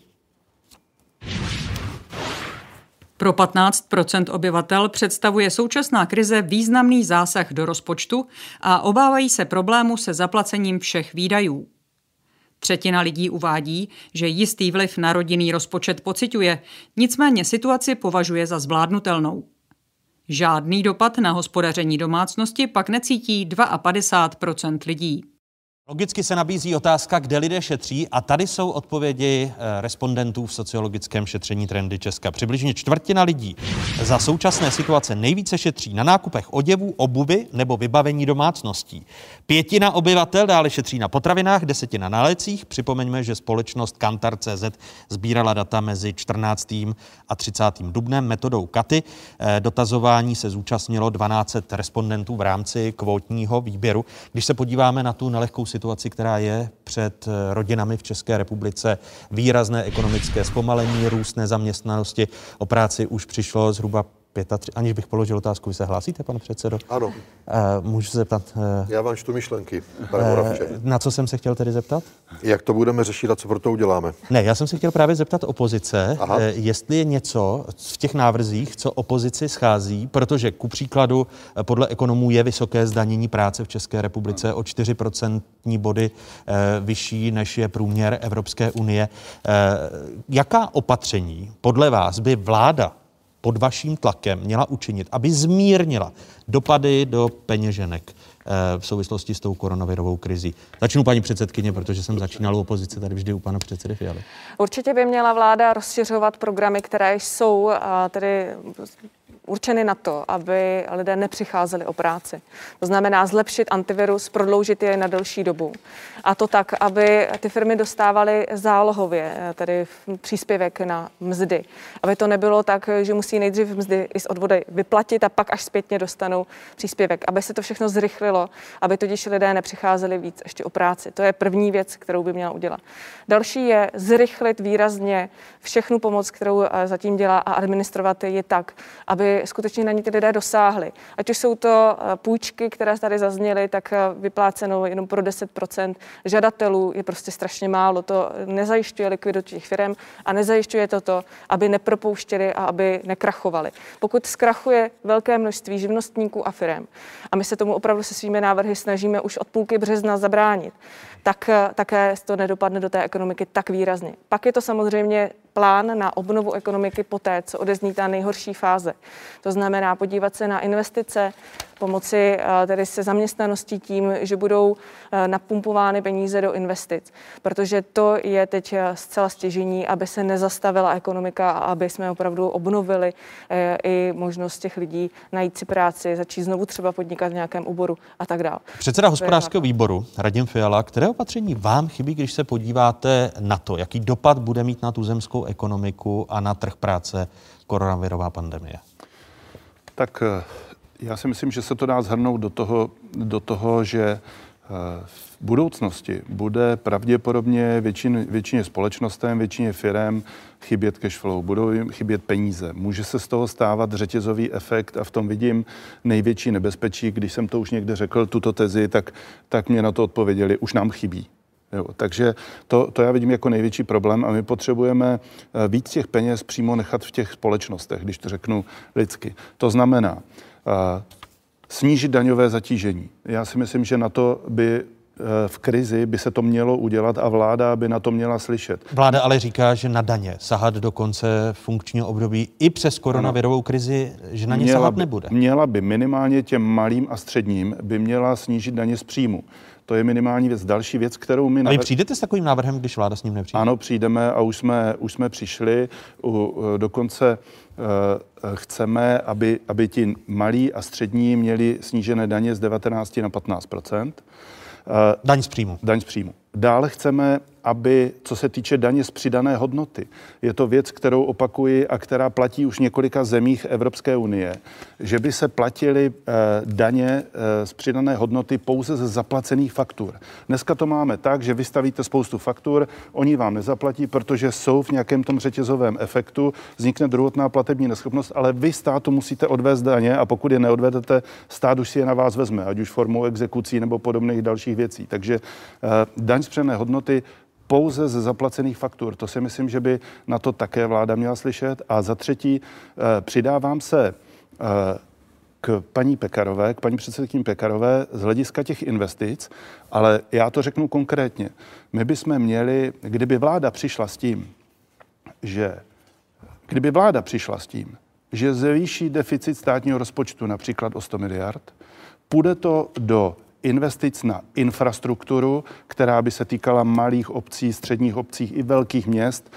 Teď dál řeknu, budou to dělat české firmy, protože my hájíme protekcionismus a já se nebojím toho slova pro české firmy. K čemu nám to je, když nám to postaví nějaká cizí firma, odčerpá zisk, zaměstná teď s úctou Bulhary a Rumuny, ale pro Českou republiku to nic, eh, to nic nepřináší. Takže my jsme schopni eh, diskutovat například a vytvoří vláda nějaký národní investiční plán pro infrastrukturu a pro celou Českou republiku, tak to bude daleko lepší než nějaké šrotovné, které vyletí oknem. Pane předsedo Faltínku, jste ochotni s snižovat. psal. Ano, ku příkladu daň. Nápady jako zlepšit antivirus, eh, investovat peníze do ekonomiky a znovu, já vím, že kolegové nemají rádi ta srovnání v čase, já tomu rozumím. Nicméně, jak jsme na tom my dneska z hlediska Evropy, jak Česká republika ze svého rozpočtu, který je, je třetí nejlepší v Evropě z hlediska deficitu vůči HDP, tak se podívejme na ta čísla. Když byla krize 2008-2010, Tak, ale to jsou objektivní Teď, čísla. teď řešíme tak největší vláda, krizi, já pane vím, předsedo. určitě, Může, můžeme tedy ale se bavit byla o... taká krize, také krize, jo? A já jenom říkám ty čísla. Tehdy Proto jste vyhráli volby, se 3,9 že jste o tom HDP mluvili- Investovali. Já neříkám, že nic. Bylo to tehdy 152 miliard. Jak dlouho se vystačíte s minulostí, pane Dneska předsedo? je to 20% HDP a to je bilion 128 miliard. Zatím, zatím. Tak teď je to na A vás, Z těchto, ale- Ano, a z, těch, z těchto peněz jdou a půjdou do už investic, do silnic a tak dále. Tady to jsou jiný čísla. a podívejte se, jak to vypadá dneska v rámci Evropy. Česká republika je druhá za Německem samozřejmě. A nemůžeme asi srovnávat ekonomiku Německa a České si, pane republiky. předsedo, že když jste Jo? si psal ty podpor. poznámky, že Ne, mi- to mě že mi- že mi- Ministerstvo financí, pane Moravče. To jsem si já nepsal. Můžete? No ne, ale Jo. tak, eh, že, že mi odpovíte, že mi odpovíte na ty otázky, jestli ku příkladu eh, snížíte, odpovím, samozřejmě. snížíte daň pro eh, malé firmy a, a živnostníky z 19 na Ale 15, ta podívejte konkrétní se, opatření, která podívejte tady se, zazněla. co se všechno udělalo. My jsme přijali za dva měsíce 35 zákonů, které pumpují peníze do firem, k lidem a tak dále. Pane předsedo, A- vyprávějte to tom- těm 31 tisícím eh, lidů, lidí bez práce, kteří přišli v Dubnu o práci a další desetitisíce lidí o práci přijdou. Samozřejmě, ale Takže budeme se dělat znovu všecko ptám. proto i na úkor vyššího deficitu státního rozpočtu, aby jsme prostě ne jak v minulosti se proškrtali nějakými úspornými opatřeními, ale naopak, aby jsme ty peníze prostě nalili do infrastruktury, vytvořili pracovní místa. Ale znovu, a to, co ne- říká nes- Radim Fiala, jako jsem- super nápad, tak s tím přijďte, že chceme podpořit zákonnou normou české firmy, i české zemědělce a Ano, i české české výrobce zemědělce, potravin ano. v rámci nějaké soběstačnosti. Přesně protože tak. když je krize, tak se na nás všichni vykašlou. Je to tak. Tak to bohužel funguje. Takže i toto my třeba dáme teďka společně do zákona o potravinách, který bude Teď v eh, poslanecké se, se sněmovně. Ano, aby, přesně aby tak. na, konci, na konci roku polovina eh, potravin Ano, byla českých. byla, Byla českých. české výroby. Byla ano, českých, paní přesně předsedkyně. Ta čísla, která tady pan Faltýnek už si bohužel schoval, Ne, ale mluvil tady tady máte. o tom Tady 1,2 bilionu korun, Ano, že to ano. není na přímé pomoci, to je i včetně říkám nějakých včetně- záruk. ano, ano, a ano, to nemůžete pomoc. A srovnáváte to s investicemi, Ne, ne, ne, ne, které byly se. přímými Ale investicemi. tady- To není ale vůbec ta- srovnatelné. ale ty My vaše- jsme navíc ty vaše nikomu nezakázali podnikat. jasný. My jsme nikomu Ale nezakázali. Ne, to zakázal virus, Jo, to paní zakázali. kolegyně. Aha. To máte popletený jako. To zakázal To virus, ale na tom se snad zho- A v zhodneme, tom ne? případě také musí nést s tím zodpovědnost a to znamená i pomoci těm firmám. to Samozřejmě povinnost. děláme to, podívejte se na srovnání s. Evropou. Nechte mě prosím domluvit. Pardon. A ta vaše pomoc je tak pomalá, jako kdyby přijeli hasiči k týden oznámenému požáru domu. Prostě tam už nepomůže ani svěcená voda mnohým. A to je teď v tuhle chvíli to klíčové. Ta rychlost pomoci, která je ve vašem případě taková, že je jenom to, co mi navrhli, vy o několik týdnů později sice předložíte, ale než se to ještě zadministruje, než se ta pomoc skutečně k těm lidem dostane, k těm firmám, k těm jejich zaměstnancům, tak pro mnohé je prostě pozdě. To si přiznejte. Takže to je to, co vy jste mohli udělat mnohem lépe. Vždycky lze udělat všechno lépe. A vy, vy se svými Vždycky. vlastními návrhy, když tady Vždycky. vyzýváte opozici a opozice v těch uplynulých týdnech s mnoha návrhy přicházela a pravdou je, že vy jste je přijímali až ex post, eh, zvyšovali jste ku příkladu právě peníze za ošetřovné, přitom opozice ty částky ano. hned od začátku ano. nabízela eh, vyšší. Eh, totéž se týká prodlužování Kurzarbeitu. Eh, opozice navrhovala delší lhůtu, eh, teď jste ji prodloužili vy. Firmy volají o prodloužení až do konce srpna, ku příkladu automobilky. Eh, Vy nepřijdete ku příkladu s nějakým velkým daňovým balíčkem, který by snížil to zdanění práce, které v České republice patří k nejvyšším. Návrhy zákonů připravují ministerstva. Toto je dobrá otázka na ministrině, na ministrině financí. Já jsem předseda poslaneckého a klubu. Hlavně, hnutí jako, ANO. ano, to je pravda. Vládního hnutí. Ano, určitě. Ale dělá se, ty věci se dělají postupně. Nelze udělat všechno zaráz v jednom balíku. Takže Přijde- přijdete nechte, to, nechte to na nás, pane redaktore, a my s něčím přijdeme. Ale my s tím taky Jo. přijdeme, navrhneme to snížení a uvidíme, jak se k tomu postavíte. Já Můžete doufám, nám že... poslat nějaké náměty jako daňový poplatník. Ne. Proč ne? Pro, protože se chci co nejlépe připravovat na tento pořád. Aha, Vy jste jo. placeni o to, abyste... To je pravda, pane předsedo to je pravda, ano. Eh, K, ke zodpovědnosti ke zodpovědnosti vaší vlastní. Myslím- Musíme končit, paní předsedkyně. To mě co jste, mrzí, co jste ještě to mě mrzí, protože jsem chtěla, no, chtěla jsem vyzvat k větší transparentnosti v rozdělování té pomoci, protože to je další věc, která by měla být jasná. Aby to neskončilo jenom u kamarádů tady pana Faltínka nebo pana premiéra, Jo. ale aby to byla A skutečně pomoc pro všechny. Aby to, byl, aby to nebylo třeba jako v Brně. Ale tady v tom Co- co je případě... v Brně? Vy Tam- nevíte, tam taková, žádná- tam taková kauza, ve které Stoka. figurujete. Ano, Stoka? ano, myslím Četla tady to. noviny? Výborně. četla jsem, ano, ano. Tak. Vy taky Dneska jste zrovna, si vzpomněl. Ano, další, jmén- ano, to je Ano, další ano. kauza s panem Peltou. To Markéta. Pekarová, Adamové, Jaroslav Faltýnek bez zesporu budou v této Stoka a zajímavé Pelta. diskuze, eh, di, diskuzi pokračovat. A my se k ní také bez zesporu vrátíme v čase už bez nouzového stavu v otázkách. Děkuji Jaroslavu Faltýnkovi, Děkuju. předsedovi eh, poslaneckého klubu Hnutí Ano, Radimu Fialovi, předsedovi poslaneckého klubu SPD. A Děkuji za pozvání. Markétě Pekarové Adamové, místo předsedkyni poslaneckého klubu TOP 09. Děkuji vám, dámo a pánové, že jste byli. hosty Hezkou neděli. Taky děkujeme. Přepněte si na spravodajskou 24, kde se budeme právě bavit o ekonomické pomoci firmám, jaká jsou skutečná čísla. Budeme eh, probírat i trh práce, jak eh, ošklivé slovo krize, eh, jak velká ta krize bude a jaká je. Hosty diskuze další části otázek trojice ekonomů. Helena Horská, Filip Pertold, Luděk Niedermayer. Přepněte si na 24. Na jedničce stručné zprávy, stejně tak na 24. a otázky pokračují za pár okamžiků.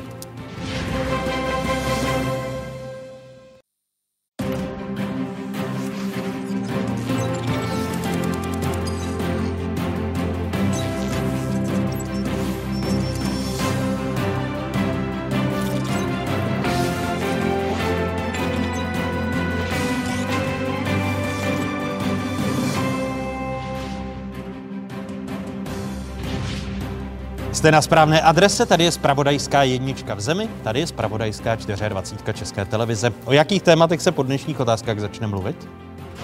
Každá koruna dobrá, když přijde od státu, protože ty režie a elektrika se platit musí. Dej a bude ti dáno. Jak si stát představuje pomoc ekonomice? A proč první pomoc začíná připomínat spíš poslední pomazání? Diskuze ekonomů Heleny Horské, Filipa Pertolda a Luďka Niedermayera. My jsme veškeré platby stoply a vlastně v tuto chvíli žijeme ze svých vlastních osobních rezerv. Bohatí zbohatnou a chudí schudnou. Bude výsledek globální koronakrize stejný jako vždy? Kdo na ní vydělá a kdo bude mít smůlu? Další téma druhé části otázek. Ještě jednou hezké nedělní odpoledne vám všem divákům z Pravodajské 24. Stále jste v jedinečném prostoru pro diskuzi. Doba koronavirových restrikcí pomalu, ale jistě končí. Prozatím. Evropské vlády pomalu uvolňují restriktivní opatření a řeší, jak restartovat ekonomiku. Koronavirová pandemie připravila jen v České republice o práci už téměř 31 tisíc lidí.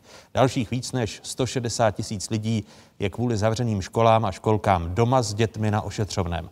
V sousedním Rakousku chtějí tamní kancléř Sebastian Kurz a vicekancléř Werner Kögl prosadit tři základní cíle. Zum Ersten die Steuerentlastung für arbeitende Menschen. Die soll nicht nur kommen, sondern die soll auch rasch kommen, denn wir wollen, dass arbeitenden Menschen mehr überbleibt und dass vor allem auch diejenigen, die oftmals nicht den größten Bonus bekommen, dass denen von ihrem Einkommen mehr zum Leben bleibt. Zum Zweiten die Entlastung der Wirtschaft, damit Arbeitsplätze gehalten werden können oder auch neue Arbeitsplätze wieder geschaffen werden können. Und zum Dritten Investitionen in den Klimaschutz, die Digitalisierung und die Regionalisierung.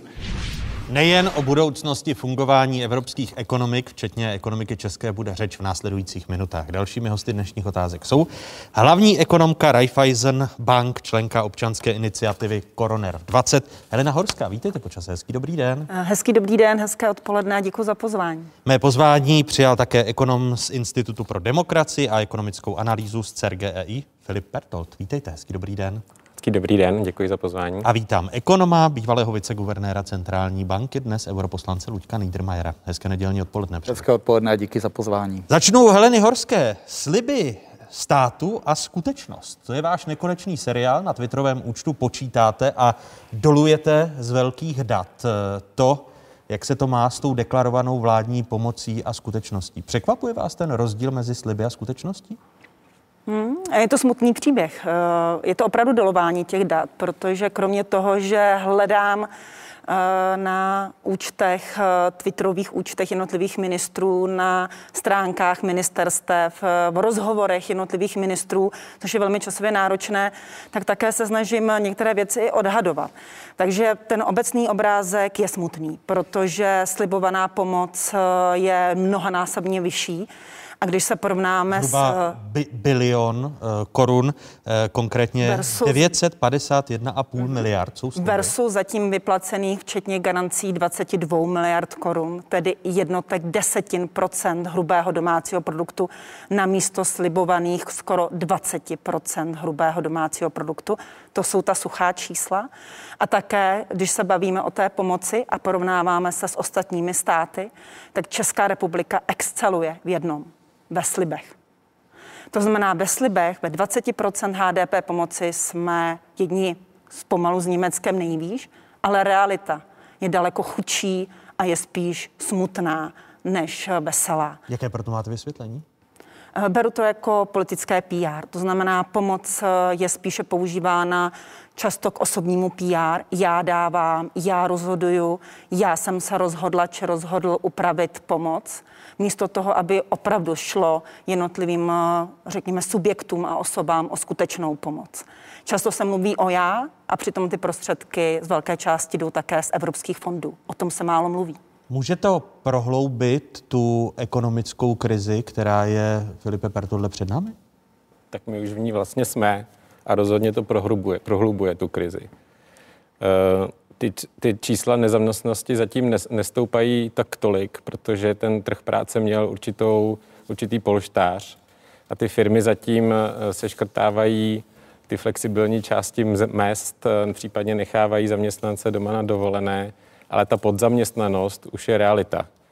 A je fakt, že až 37% lidí v sociologických průzkumech říkají, že bude šetřit. Eh, to znamená, že i druhotně ta domácí poptávka bude velmi silně ovlivněná. A pokud se stát nespamatuje, neaktivizuje sociální politiku, nerozšíří Kurzarbeit, tak ta ekonomická krize tady s náma bude velmi dlouho. Uh... Jaké máte vysvětlení pro to, že vy už jste naznačil, proč je míra nezaměstnanosti v České republice menší než ku příkladu ve Spojených státech amerických, kde o práci přišlo 20 milionů obyvatel a e, z březnových zhruba 4% eh, jsou teď Spojené státy na 14 až 15% nezaměstnanosti. To znamená skok o 10% bodů. Jak je to možné? Je ta ekonomika, americká ekonomika jiná, výrazně jiná než česká? No, je tam určitě jiná regulace toho trhu práce práce u, u nás těch zaměstnanci jsou výrazně více chráněni než, než, než v Americe. To znamená, vyhodit u nás zaměstnance není tak jednoduché eh, jako na americkém trhu práce.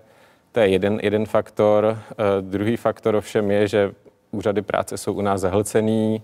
Otázka, jak moc eh, jsou velmi nízké dávky v nezaměstnanosti. Lidem se zatím nechce asi zřejmě registrovat na těch úřadech práce. Eh, nemají k tomu, eh, nebo vyčkávají, bych řekl, firmy též vyčkávají. Takže teď je skutečně ten míč na, na, straně, eh, na straně státu, kdy, kdy, který vlastně stát nějakým způsobem zamrzl tu ekonomiku a má šanci ji rozmrznout, ale k tomu, aby rozmrzla, musí být stát dostatečně akční a, a tu, tu, tu pomoc nejenom slibovat, ale skutečně ji reálně, jak si dostat k těm potřebným těm potřebným firmám, těm potřebným nezaměstnaným, těm potřebným samoživitelkám, které prostě, eh, na které se zatím nedostalo.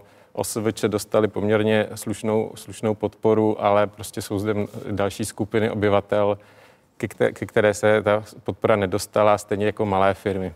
My se už za pár okamžiků podíváme na nejnovější sociologická data, která se týkají toho, jak lidé vnímají pomoc vlády právě v souvislosti s koronavirovou pandemí. Vy jste chtěla ještě něco Já jenom dodat? doplním eh, o Filipa, protože ono nejde jenom o jiný pracovní právo nebo jiné, jiná pravidla pro pracovní právo a pro propouštění lidí, ale jde také o jiný přístup státu k pomoci protože Česká republika se opět tou svojí pomocí antivirem, já tomu nechci záměrně říkat Kurzarbeit, protože to, to vlastně Kurzarbeit ještě stále není, aspoň podle definice, jinou pomocí. To znamená, český stát zase zachraňuje zaměstnanost a jenom upozorňuji, my už jsme před krizí často kritizovali tu politiku v 90. letech toho přehnaného uh, důrazu na vysokou zaměstnanost a my vlastně se snažíme zachránit zaměstnanost bez ohledu na to, jak kvalitní práce a jak dobře placená práce to je.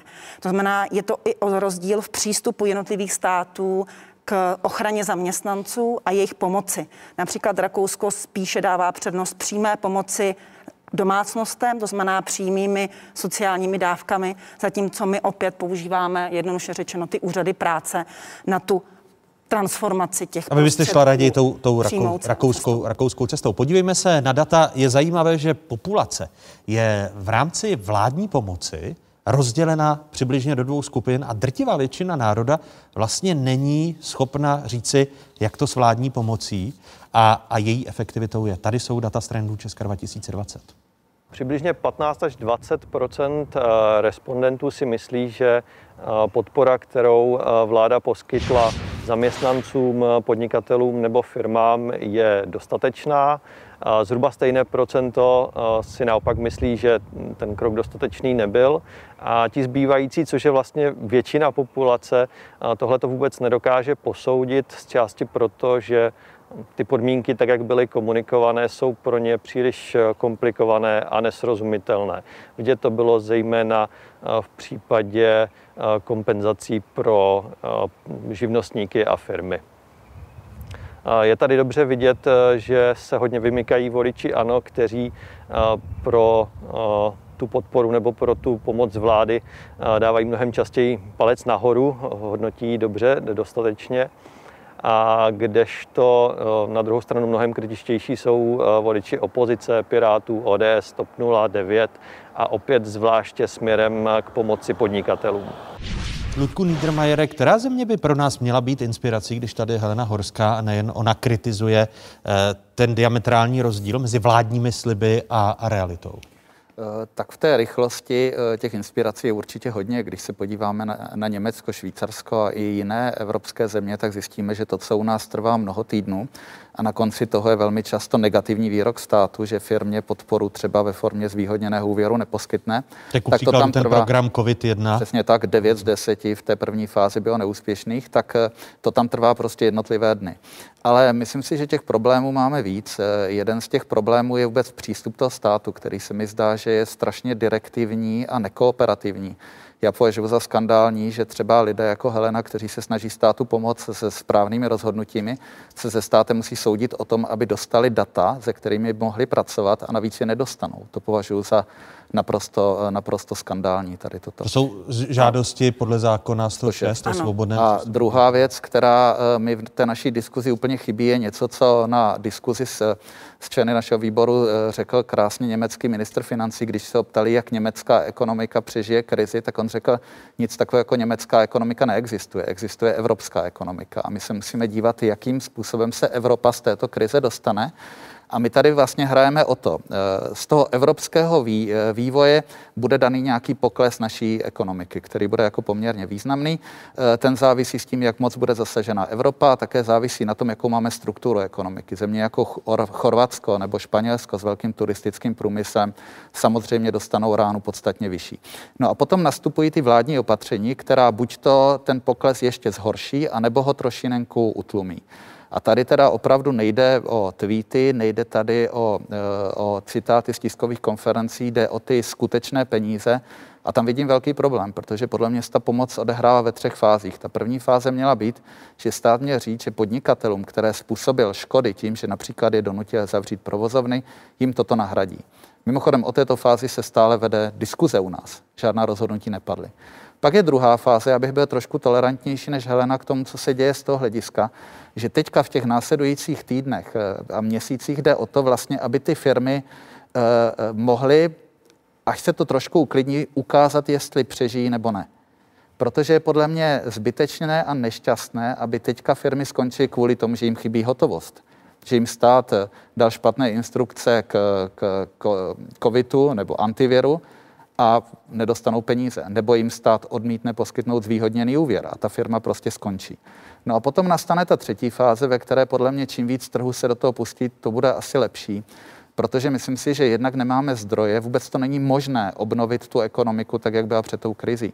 My se nevrátíme do stejné struktury ekonomiky, čili i když to zní krutě, některé firmy, někteří podnikatele na této krizi prostě skončí, ale jde o to, aby ty zdroje, které ta ekonomika má, byly přesměrovány do aktivit, které restartují ten růst, protože ta zaměstnanost je samozřejmě důležitá věc, protože vlastně ta ekonomická politika je o tom, aby co nejvíce lidí mělo práci s takovými mzdami, aby, aby prostě eh, dobře žili. Ale samozřejmě, že nejde o to zakonzervovat tu dnešní ekonomiku. A ta vláda v tom nemá jasno, ani ty úplně elementární kroky nedělá.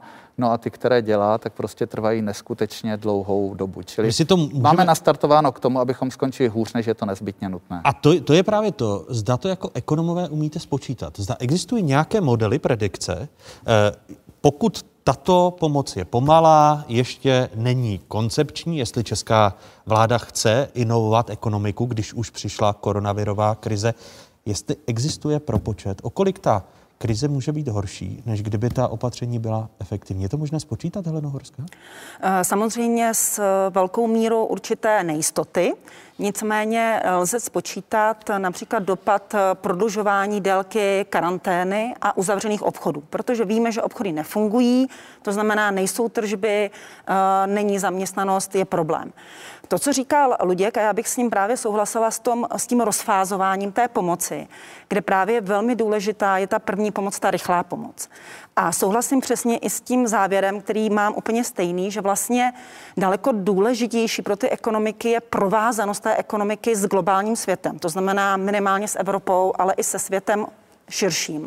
Až druhé fázi eh, je rozdíl v těch přístupech jednotlivých ekonomik a vlád k ochraně před koronavirem. Takže první, co je velmi důležité, udržet ty obchodní vztahy pohyb osob a zboží skrz hranice jako důležitější faktor, než to, která vláda, jestli o týden dřív nebo o týden později zavřela tento obchod a tyto obchody, anebo pustila naopak tyto obchody a tamhle ty služby. To znamená, ta pomoc a to načasování té pomoci státu je až druhořadé. Prvořadé je ta vazba té dané ekonomiky na svět. A my vlastně na základě toho, jak víme, jak bude klesat Evropa, máme nějaké odhady, máme nějaké varianty vývoje, tak můžeme pak promítnout tyto varianty vývoje do propadu jednotlivých ekonomik, eh, včetně České republiky. A ty propočty vypadají jak tedy? Zatím to vypadá tak, že právě i s ohledem na to, že jsme zjistili, že Evropa projde recesí, která bude opravdu v řádech 6 až 7% propadu ekonomiky v letošním roce, tak jsme také i my třeba jako naše banka zrevidovali prognózu eh, poklesu české ekonomiky níž, to znamená z původních eh, necelých 6% poklesu už teďka předpokládáme pokles o 7,6 Chcete tím říci, že to jedno celé a 6 desetin procenta jsou dány těmi pomalými a neefektivními opatřeními vlády? Ne, bylo to dáno právě s pomalením Evropy jako hlavního našeho odběratele, jako věc, která způsobuje i propad české ekonomiky a prohlubuje ho. To znamená, čím hůře na tom je Evropa, budeme na tom hůře i my. A, ty, a ta jednotlivá opatření vlády pouze vlastně prohlubují ten schodek, ten deficit, ten propad ekonomiky o další desetinky procentního bodu. My máme spočítáno, že zhruba každý den uh, uzavření uh, obchodů, továren stojí ekonomiku 3 až 4 miliardy korun. To znamená, že prodlužování nouzového stavu vlastně prohlubuje ten propad ale daleko razantnější propad a daleko razantnější šok pro ekonomiku je právě slabý růst Evropy, v našem případě recese Evropy. Ano, to má daleko větší dopad. Vy už jste tady mluvili o podporách v zaměstnanosti. Vy odmítáte nazývat to, co vláda přijala v rámci antikovidu eh, Kurzarbeitem, když se podíváme právě na to, jak vypadá podpora podnikatelům v Evropě a zaměstnancům v Evropě, tak eh, ku příkladu, ten zmiňovaný Kurzarbeit, tak v Německu funguje už řadu let jako prostředek udržení pracovních míst, kdy zaměstnavatel zkrátí pracovní úvazek, ale udržuje celé pracovní místo. Zaplatí zaměstnanci za skutečně odvedenou práci a vyrovnávací příspěvek zaměstnanec obdrží od Spolkového úřadu práce. V českém antiviru musí zaměstnavatel vyplatit mzdy, zaplatit odvody a až poté požádá úřad práce o příspěvek na náhrady mest. Nemluvě o tom, jak vysoké je zdanění práce a náklady práce v České republice, když srovnáváme ku příkladu Česko a Německo. Eh, čekal byste, eh, Filipe, nějakou efektivnější pomoc vlády, která se týká právě toho pracovního trhu, když a jste stejně kritický k tomu antiviru jako Helena Horská? No já bych čekal, že aspoň skopírujou ten německý model, jako jo, protože tak, jak to vytvořili, je, že vlastně ten, vy jste řekl, že zaměstnavatel vyplatí mzdy, jenže on má vyplatit náhrady mest, takže tam ještě Eh, on, nemus, on vyplatí určitý procento, procento z průměrné mzdy, eh, které platil v předchozích měsících a potom z toho procenta, většinou 60%, eh, dostane ten zaměstnavatel od státu 60%, takže se dostáváme si zhruba na třetinu původních nákladů, ale je to jenom za ty neodpracované dny vlastně. Takže pokud, pokud držíte zaměstnance na dva dny v týdnu nebo tři dny v týdnu v práci a dva dny ho máte doma, tak za ty dva dny dostanete vlastně jenom třetinu, eh, velmi malou část eh, těch, těch původních nákladů práce. Takže bych očekával, že to aspoň skopírují to, co bylo v Německu, eh, kdy, a to bude teď hodně důležité v této fázi, kdy ta, kdy ta ekonomika postupně nabíhá, kdy se uvolňují ty opatření, aby ty firmy vlastně mohly nebo měly vlastně dotované ty částečné úvazky, Eh, těch zaměstnanců, kteří si jim budou vracet do té práce. A to je právě ten klasický Kurzarbeit v tom Německu, kdy za ty vlastně dva dny neodpracované na tu, na tu takzvanou podzaměstnanost dostávají až 100%, 100% náhrady, eh, náhrady od státu. To znamená, to, to je teď důležitý a to zatím, to zatím není rozběhnuto, nyní se o tom jedná. Měl by to být ten Kurzarbeit B+. Luděk Niedermayer? Ještě jako perličku bych dodal, jak zveřejnil jeden z deníků, tak eh, zároveň s tou podporou, který stát posílá do firm na udržení těch pracovních míst, tam v řadě případů také posílá kontrolory, aby zkontrolovali, zdali to bylo všechno řádně spapírováno a chtějí neuvěřitelné množství papíru. To je taková prostě česká cesta, které já opravdu nerozumím. Eh, k té vaší otázce totiž dřív, my jsme opravdu teďka v té fázi, kdy my bychom chtěli podpořit tu likviditu, aby prostě v té ekonomice nedošlo z nedostatku peněz k více kolapsům, než je to nezbytně nutné. Jinými slovy, Ta, aby peníze tekly ekonomikou, aby, peníze tekly, aby se nezastavil. Kupujeme si čas. Ano. Kupujeme si čas a samozřejmě, pokud ta vláda je tam nenasype a ty čísla jsou tristní, tak existují alternativy. Můžou za svými klienty stát banky, když pro banky to není vůbec jednoduché rozhodování, protože ten výhled na pokles ekonomiky je to, je to ale těžký prostě. A nebo to řeší prostě platební neschopnost, že si firmy přestanou platit a nějakou dobu budou, to budou tolerovat. Ale to, na co jste se vyptal, jestli se nám podaří snížit nebo zvýšit ten pokles, to bude až ta otázka té třetí fáze, jaké nastavíme politiky na podporu toho restartu. A tam už eh, ta dnešní neselektivní podpora, kdy vlastně všichni dostávají a někteří udělají podvod, některé ty firmy se nedožijí prostě té další fáze, to se jinak nedá dělat, protože není v lidských silách to všechno prokontrolovat a prorozhodovat.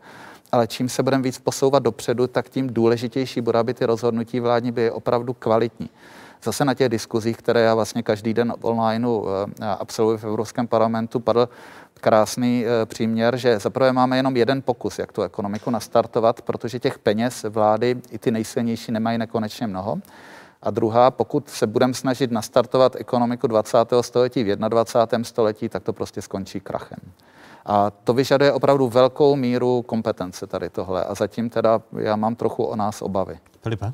Já bych ještě k tomu do, doplnil, že ta, ten nejhorší scénář, co by nás mohl ještě potkat, je další lockdown té ekonomiky. Takže bych chtěl důraznit, že i ta epidemiologická politika toho státu je naprosto zásadní pro tu ekonomiku.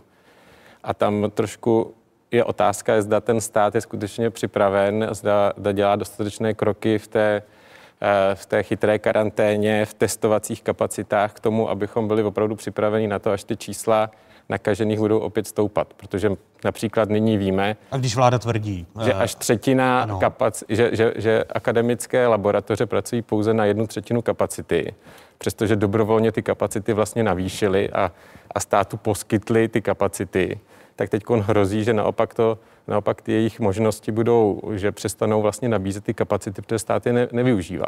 Ale chápu-li to správně, tak eh, zaprvé jsme slyšeli v tomto týdnu, že vláda je připravena na tu možnou druhou vlnu, ke které dojde na podzim.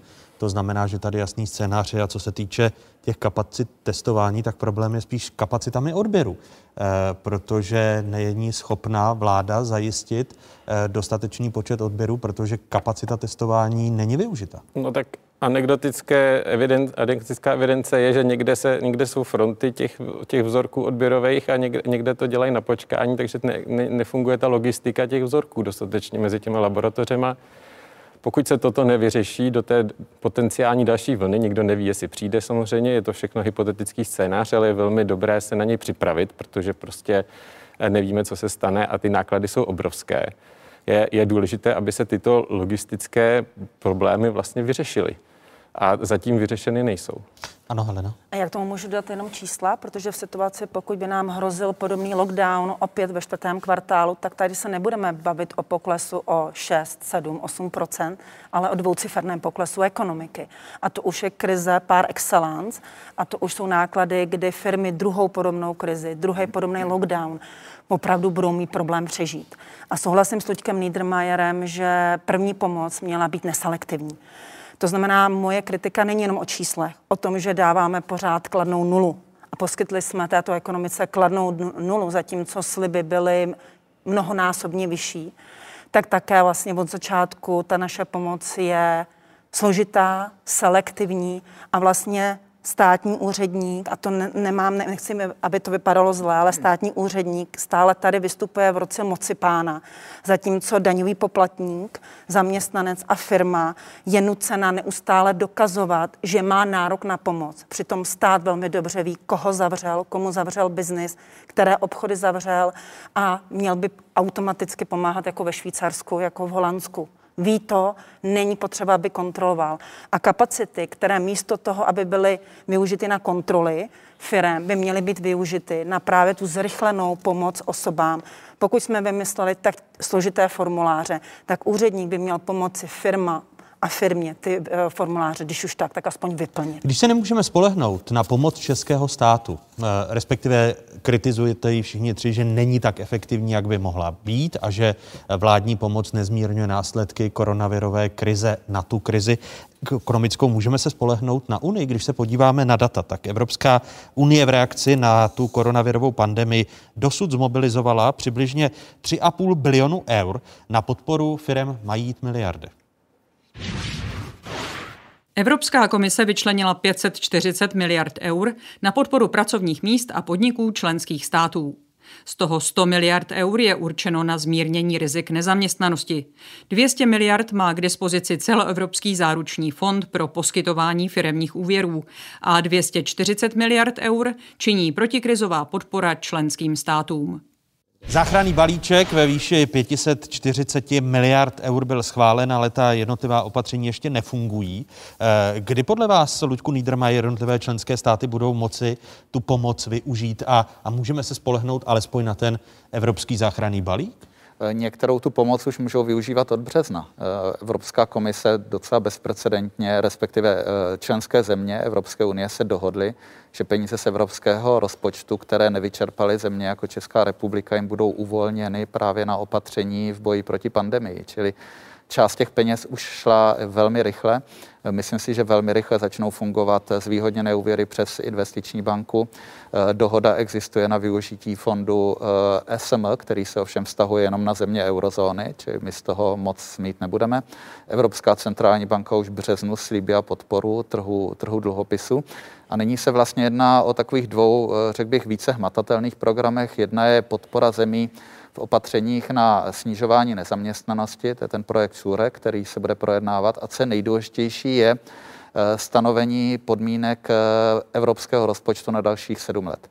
Tam Tady by... Věra Jourová je poměrně optimistická, říká, že by do konce roku mohlo být jasno a že by mohl právě ten budoucí evropský rozpočet být prorůstový a mohly by eh, skončit hádky mezi Německem, a dalšími státy na straně jedné a Francií a jihem Evropy na straně druhé. Kdy, ano? Snad se k té dohodě dostaneme během pár týdnů, ale já tady chci říct, že ta dohoda pro nás není jenom důležitá z toho hlediska, že samozřejmě nějaké ty peníze dostaneme, ale jak už jsem začal tím citátem německého ministra financí, není varianta, že krizi překoná česká ekonomika, estonská, portugalská a německá, zatímco třeba Francie, Maďarsko a Itálie v té krizi padnou. Tahle možnost neexistuje. Buď toto zvládneme relativně úspěšně a rychle společně, a nebo to zvládneme společně špatně a za dlouhou dobu. Či proto je důležitý ten rozpočet zejména proto, aby podpořil ty opatření v těch zemích, které na to tolik úplně nemají.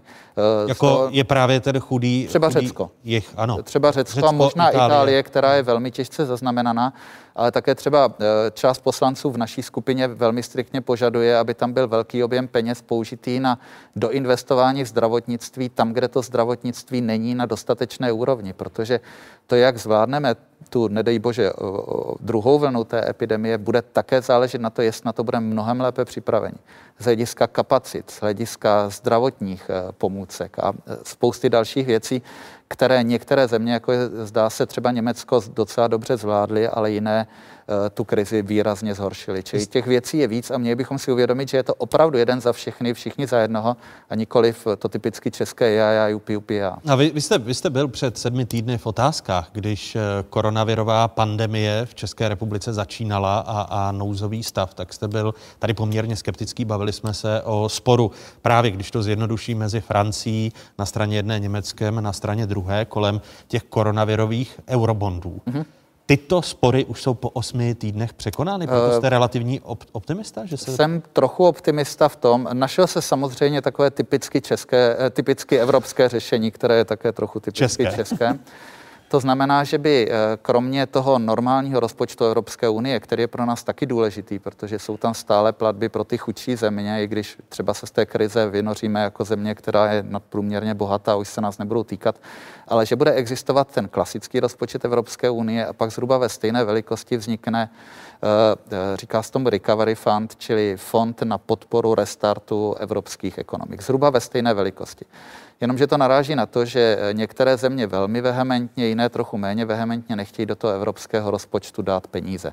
A ono bez peněz se to dělá docela často, či vznikla taková dohoda, že Evropská komise si dočasně ty peníze jménem členských zemí půjčí, eh, využije je na, na vytvoření toho recovery fondu, ale pak je otázka, jakým způsobem se ty peníze splatí.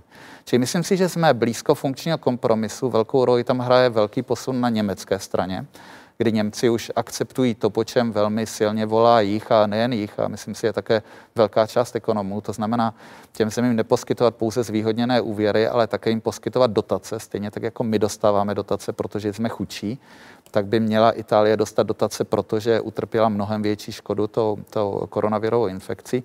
Ale eh, dohoda musí být jednomyslná postoje některých zemí, jako je Holandsko, prostě stále ještě nejsou tam, abych mohl říct, že si myslím, že ta dohoda tady za dva týdny bude. A uh, budou omezeny skeptické hlasy, k, k ním se řadili Aleksandr Vondra, že tentokrát koronavirovou krizi, respektive následnou ekonomickou krizi euro jako společná evropská měna nepřežije? Já teda nechápu, eh, z čeho pan Vondra dělá tyto závěry. Eh, já bych řekl, že eurozóna funguje dobře, naopak trpí velmi vysokou důvěrou svých občanů. Spíš se ukazuje, že ty země, eh, které jsou v eurozóně, jsou ochotny rychleji přijmout prakticky fungující řešení. A u některých těch řešeních my stojíme prostě bokem. Ale vůbec celá ta diskuze o naší cestě z krize a vlastně to, jak ji zvládáme, je pro mě charakterizovaná tím, že se snažíme tu zemi uzavřít nejenom tím, že jsme bezprecedentně zavřeli hranice, to, to dokonce i pro lidi, kteří se chtějí dostat na druhou stranu té hranice, ale snažíme se hodně myšlenkově zavírat.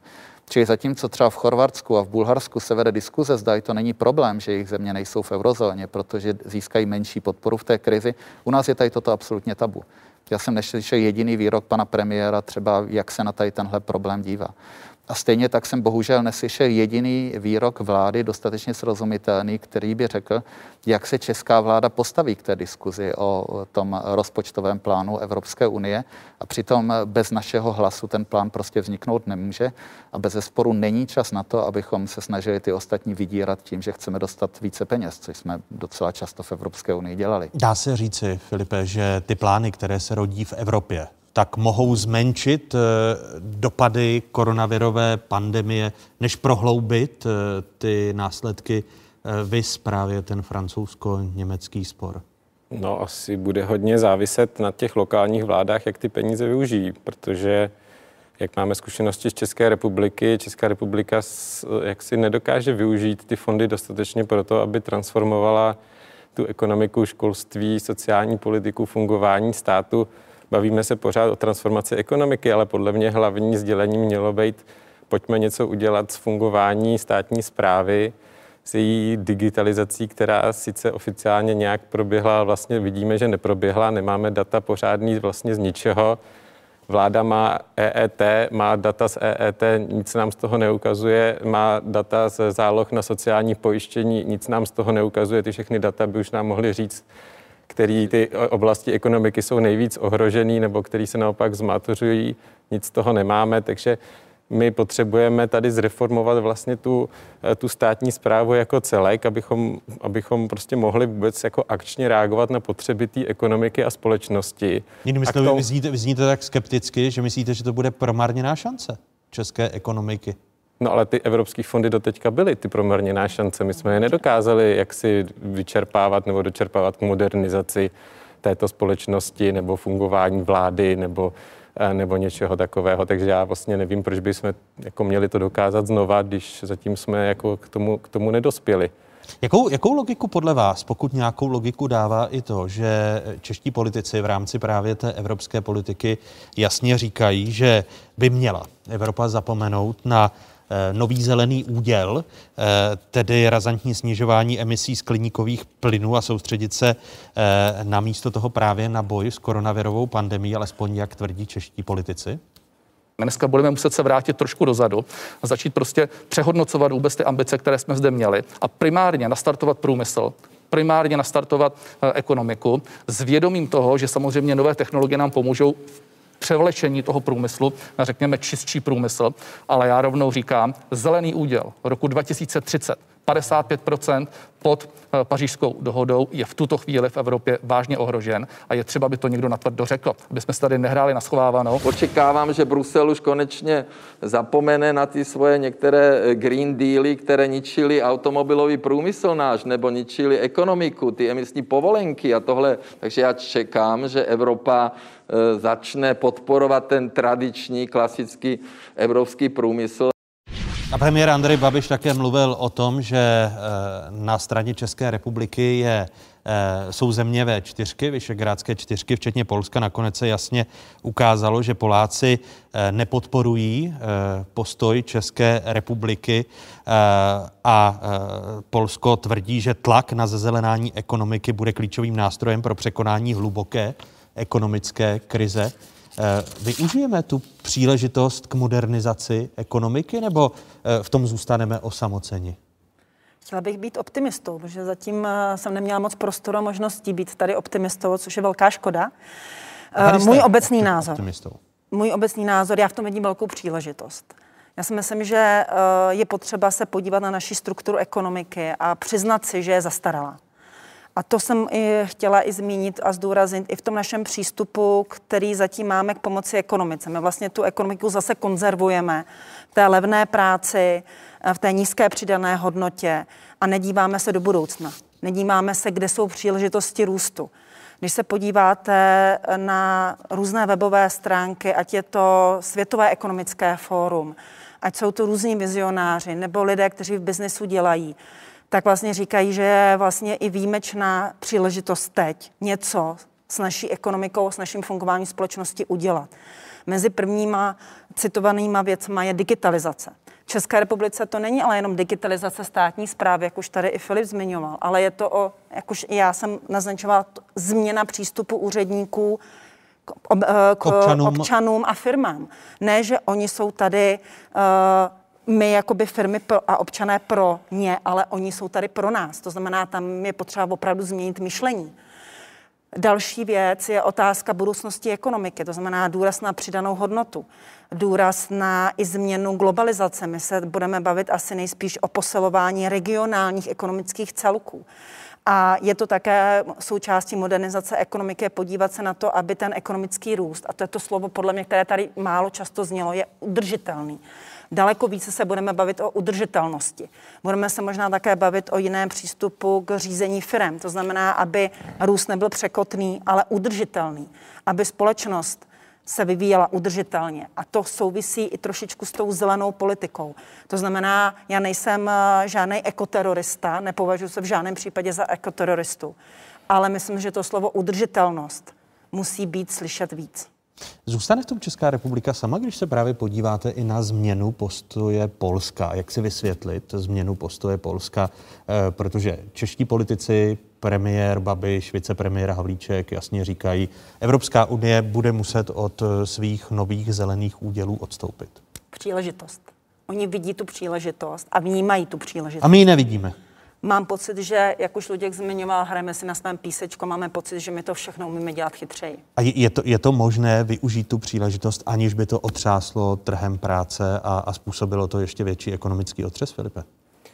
No, nevím v jakém horizontu, to je těžké říci, ale já bych ještě ten slovník trošku možná změnil. Já bych byl opravdu rád, kdyby český stát začal řešit tržní selhání. To znamená tam, kde jako má tu co ta ekonomie mu vlastně doporučuje, doporučuje dělat a to je vlastně životní prostředí a nerovnosti nebo excesivní nerovnosti ve společnosti, které se touhletou krizí definitivně prohloubí. Když si vemte, že, jsou, že, že dva měsíce nebo tři měsíce nejsou děti ve škole, tak to výrazným způsobem opět zvýší nerovnosti eh, mezigenerační, eh, prostě bude opět ta mezigenerační chudoba, Eh, takže to je jeden aspekt, druhý aspekt životní prostředí. Prostě trh nedokáže řešit životní prostředí sám od sebe, takže říkejme tomu New Deal, nebo já nevím, já tomu říkám prostě tržní selhání, které neřeší naše sucho. Pojďme to, pojďme to, začít, pojďme to začít řešit, protože stačí se projet českou krajinou a ten pohled není, není hezký. Uh, Ludku Niedermayere, uh, vy jste uh, zastáncem toho nového když to zjednoduším, tak jste zastáncem toho nového zeleného údělu. Nejsem fanda se snažit obnovovat ekonomiku 20. století, určitě. A e, já jsem rád, že začal o těch tržních selhání, protože my si myslíme, že to, že, že vyrábíme elektřinu tím, že pálíme uhlí a devastujeme krajinu, že to je vlastně tržní, protože ta elektřina z toho uhlí je levná ale to je jenom proto, že my správně nezohledňujeme ty náklady, které tímto děláme. Eh, jsme samozřejmě právem vyděšení eh, z víc než dvoustovek mrtvých na, eh, v rámci této pandemie. Vůbec nemluvíme o stovkách a tisících lidí, kteří umírají nebo trpí zdravotně kvůli tomu, co děláme životnímu prostředí. A já mám pocit, že ten posun v tom Polsku také indikuje, že tohle zajímá čím dál tím více lidí. U nás se to všechno koncentruje do sucha, ta vazba mezi klimatickými změnami, vůbec udržitelností našeho hospodaření a, e, a suchem zatím není úplně pro většinu lidí zřejmá, ale zjevně se sem posouváme. Další pozoruhodná věc je, že většinu těch věcí, které teďka e, v těch vašich šotech naši ministři odmítají, to jsou věci, které premiér spolu podepsal. On se podílel na jejich formulaci a odsouhlasil je všechny ty Jinými slovy, když on říká, doufám, že to Evropa přehodnotí, tak by měl nadávat sám sobě, že je spolupodepsal? No já jsem si ani nevšiml, že by udělal nějakou takovou iniciativu a že by předložil nějaké návrhy, které, které eh, to začnou měnit. Samozřejmě, že pokud se bavíme o prioritách na následujících 6 měsíců, 12 měsíců, tak je prioritou boj proti pandemii. Má to tu zdravotní dimenzi, eh, mimo jiné. A to nikdo nespochybňuje. A samozřejmě, že ty kroky v oblasti dekarbonizace ekonomiky se musí dělat na základě opravdu opravdu dobrého zhodnocení eh, té situace, těch takzvaných impact assessmentů. O tom nikdo nepochybuje, ale uvědomme si, že v případě té pandemie se bavíme, doufejme o, o, o krizi v tomto roce, uvidíme, jestli dojde k nějaké druhé vlně nebo ne a e, o dopadech, které by měly trvat nějaké možná dva, tři roky. Konec konců Mezinárodní měnový fond na začátku té krize očekával, že ten letošní pokles bude kompenzovaný růstem v příští roce. Teďka ten pohled není tak optimistický, ale opravdu by to měl být pokles a pak nějaká forma návratu, zatímco ty nejbližší cíle pro dekarbonizaci jsou 2030 či bavíme se o dalších deseti letech. Ten cíl, na kterém se pan premiér podepsal, ta, ta neutralita kontinentu je pro rok 2050 já spíš považuji za neuvěřitelné, kdybychom kvůli té krizi, která by měla být časově omezena, bychom na toto rezignovali. A poslední věc, kterou bych chtěl říct, myslím si, že mezi lidmi, kteří opravdu o tom přemýšlejí, vyznají se, v tom je jasné, že jsou tři, tři oblasti, do kterých je třeba investovat. A to, že investovat je třeba jasné, protože z té krize se dostaneme s takzvaným investičním deficitem. Prostě bude méně investit v ekonomice, jak soukromých, tak veřejných. Ta první je zdravotnictví a riziko. Kam je třeba investovat, zejména v těch zemích, kde to nefunguje. To riziko zahrnuje i to, o čem mluvila Helena, například naše závislost na dovozech některých citlivých výrobků z jiných zemí. Druhá oblast je digitalizace. Tam já jsem teda v českém kontextu asi stejně jako Filip skeptický. Pokud my nepřehodnotíme tu filozofii, že ta digitalizace není o tom zadávat zakázky různým firmám ve stovkách milionů a de facto nic z toho nemít, ale je to změna přístupu, jaký například Estonsko udělalo kdysi dávno. Udělalo ho v situaci, kdy naopak nemělo peníze, ne, že mělo eh, přebytky peněz tak se v tomhle nepohneme. A ta třetí je samozřejmě ta udržitelnost eh, té ekonomiky. Jsou to chytré investice do dekarbonizace, což zahrnuje podporu obnovitelných zdrojů, abychom nedevastovali krajinu a zdraví výrobou elektřiny, podpora veřejné dopravy, aby bylo méně osobní dopravy a tak dále. Jsou to všechny. A ne, nemyslíte, že v té třetí oblasti, že vstupuji do vaší řeči, že v té třetí oblasti se to ještě může změnit, protože se ku příkladu ozvou automobilky. Viděli jsme to teď v těch uplynulých dnech v Německu. Eh, Die Welt referoval o tom, jak se ozval Volkswagen a Daimler, aby došlo i k podpoře nejen hybridních eh, vozů, ale i eh, těch vozů, které jsou stále na fosilní paliva, rozumějme na benzín a naftu. Já jsem nikde nespochybnil myšlenku, že by se měly zrušit ty flotilové cíle, které to začínají platit. A mimochodem ty flotilové cíle byly domluveny v roce 2013. Firmy měly sedm let na to, aby se posunuli směrem k technologii. Bohužel oni mezi tím upřednostňovali výrobu stále větších a silnějších aut, které měly flotilové emise vyšší. Ale toto je cíl, který byl dohodnutý kdysi dávno a já jsem naopak zaznamenal prohlášení z Volkswagenu, které říkalo, že eh, naopak zrušení tohle cíle by bylo nefér, protože některé automobilky do toho opravdu hodně investovaly. Například Toyota v poslední době, třeba Volkswagen a jiní do toho neinvestovali. No a teďka oni by vlastně byli ten, ten černý pasažér. Čili myslím si, že v tomhle, v tomhle to nebude. Mám pocit, že v Německu se hodně uvažuje znovu o šrotovném. E, protože bohužel ty auta jsou věc, kterou si člověk nemusí koupit. E, my, a mám pocit, že Německo taky jsou hodně specifické s tím, že drtivá většina nákupů nových aut jsou nákupy firemní. A samozřejmě, že firemní ředitel škrtnutím jednoho pera, jedním eh, odškrtnutím čtverečku rozhodne, že auto se nebude měnit po roce, ale po dvou. A nebo ne po dvou letech, ale po třech letech. A samozřejmě, že jsou to brutální výpadky dodávek, zejména u těch automobilů, které dodávají ty velké flotily těm velkým firmám. Což je problém i Škody Auto. Vy, kdybyste byl ministrem e, průmyslu a obchodu, tak vy byste navrhl vládě šrotovné? Eh, já jsem o tom hodně přemýšlel minulý týden a já bych o tom asi byl ochotný diskutovat eh, ze dvou důvodů. Za prvé si myslím, že bychom měli eh, udělat podporu těch aut s nízkými nebo nulovými emisemi přesně z těch důvodů, o kterých mluvil Filip. Protože to, že ty auta u nás nejezdí, je tržní selhání. Je selhání státu, že nespoplatňuje dostatečně škody, které působí ty konvenční auta. A druhá věc, která mě trochu trápí, je to, že nám stále stárne vozový park ty statistiky zcela jasně říkají, že ti lidi, kteří jezdí těmi staršími auty, jsou mnohem víc na zdraví ohroženi v případě nehod. V některých případech ty nehody působí. Vrátit tedy se... sofistikovanější variantu šrotovného, kterou jsme zažili v, při ekonomické krizi po roce 2009. Sofistikovanější eh, v těch eh, ekologických cílech, tak proto byste byl. Bez sporu v těch ekologických cílech a bez sporu, pokud by se o něčem takovém uvažovalo, tak musí dát na stůl ty peníze nejenom stát, ale i ty automobilky. To konec konců Angela Merklová, když zaváděla podporu nízkoemisních aut, tak tohle byla jedna z podmínek. My do toho dáme nějaké peníze, ale vy je tam dáte, vy je tam dáte taktéž. Je to, je to nástroj, který by mohl pomoci i našemu automotivu, protože my jsme na tom automobilovém průmyslu velmi závislí. Tuším, že představuje víc než 5% hrubého domácího produktu této země, Heleno. Jo, je to dokonce s dodavateli 9% HDP, takže velké číslo. Eh, já si myslím, že eh, se blíží a mám pocit, že se blížíme k tomu roku 2009, o kterém mluvil Luděk Niedermayer, protože tehdy si připomeňme, že vlastně českou ekonomiku z recese vytáhlo Německo a německé šrotovné. To znamená, ta síla toho šrotovného nejenom pro německou ekonomiku, ale i pro Českou je obrovská. A souhlasím, že umím si představit právě stimulační uh, balíček, který by mohl mít právě podobu nějakého šrotovného za jasně daných pravidel, kdybychom zároveň i byli schopni řešit uh, ten problém starého vozového parku v České republice. A nejenom jako v roce 2009 jsme se vezli s lokomotivou Německa a byli jsme tím černým pasažérem, co se kochal, zatímco Německo platilo šrotovné a my jsme vyráběli auta, tak se přidat a možná nějaké podobné právě stimuly, které by mířily právě na ten starší vozový park a na tu, řekněme, zelenější metodu cestování určitě zaměřit. Takže on, byla bych pro. On to tady Luděk Niedermayer zmínil, problematika eura jako téma, k, o kterém se v České republice příliš nemluví. Když se podíváme na vývoj koruny, tak eh, Česká národní banka ve čtvrtek snížila úrokové sazby, i to mělo vliv na kurz koruny. Česká koruna na to reagovala poklesem od středečního večera, oslabila k euru o 20 haléřů.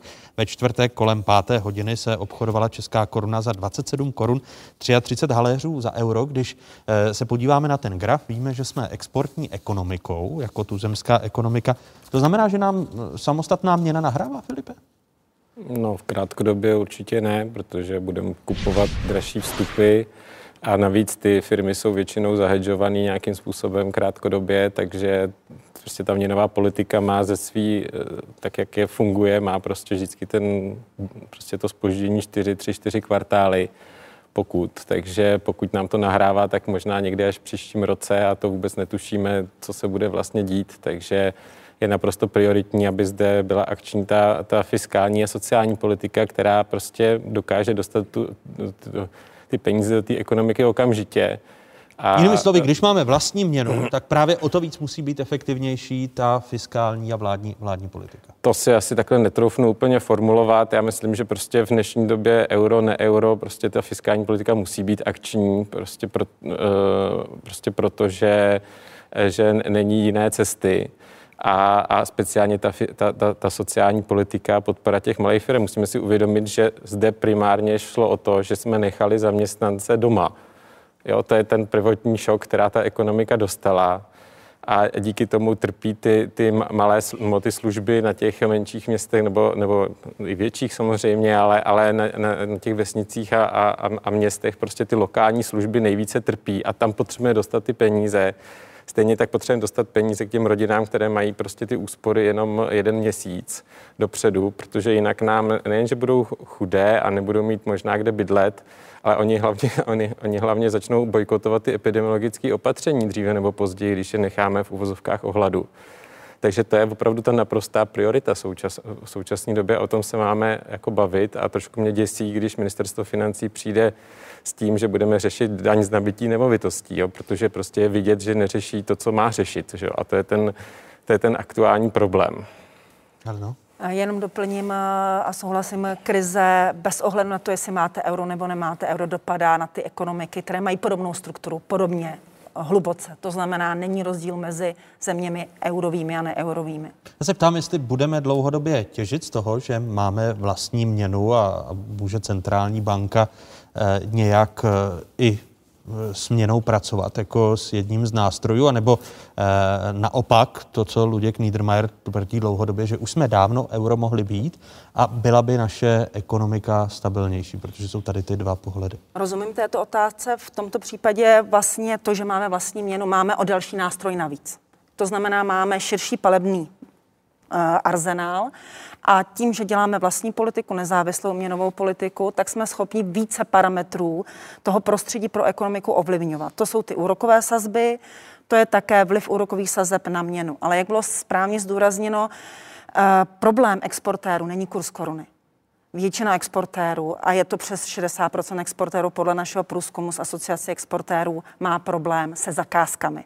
A je úplně jedno, jestli máte korunu 25 nebo 27 korun za euro, když nemáte zakázku.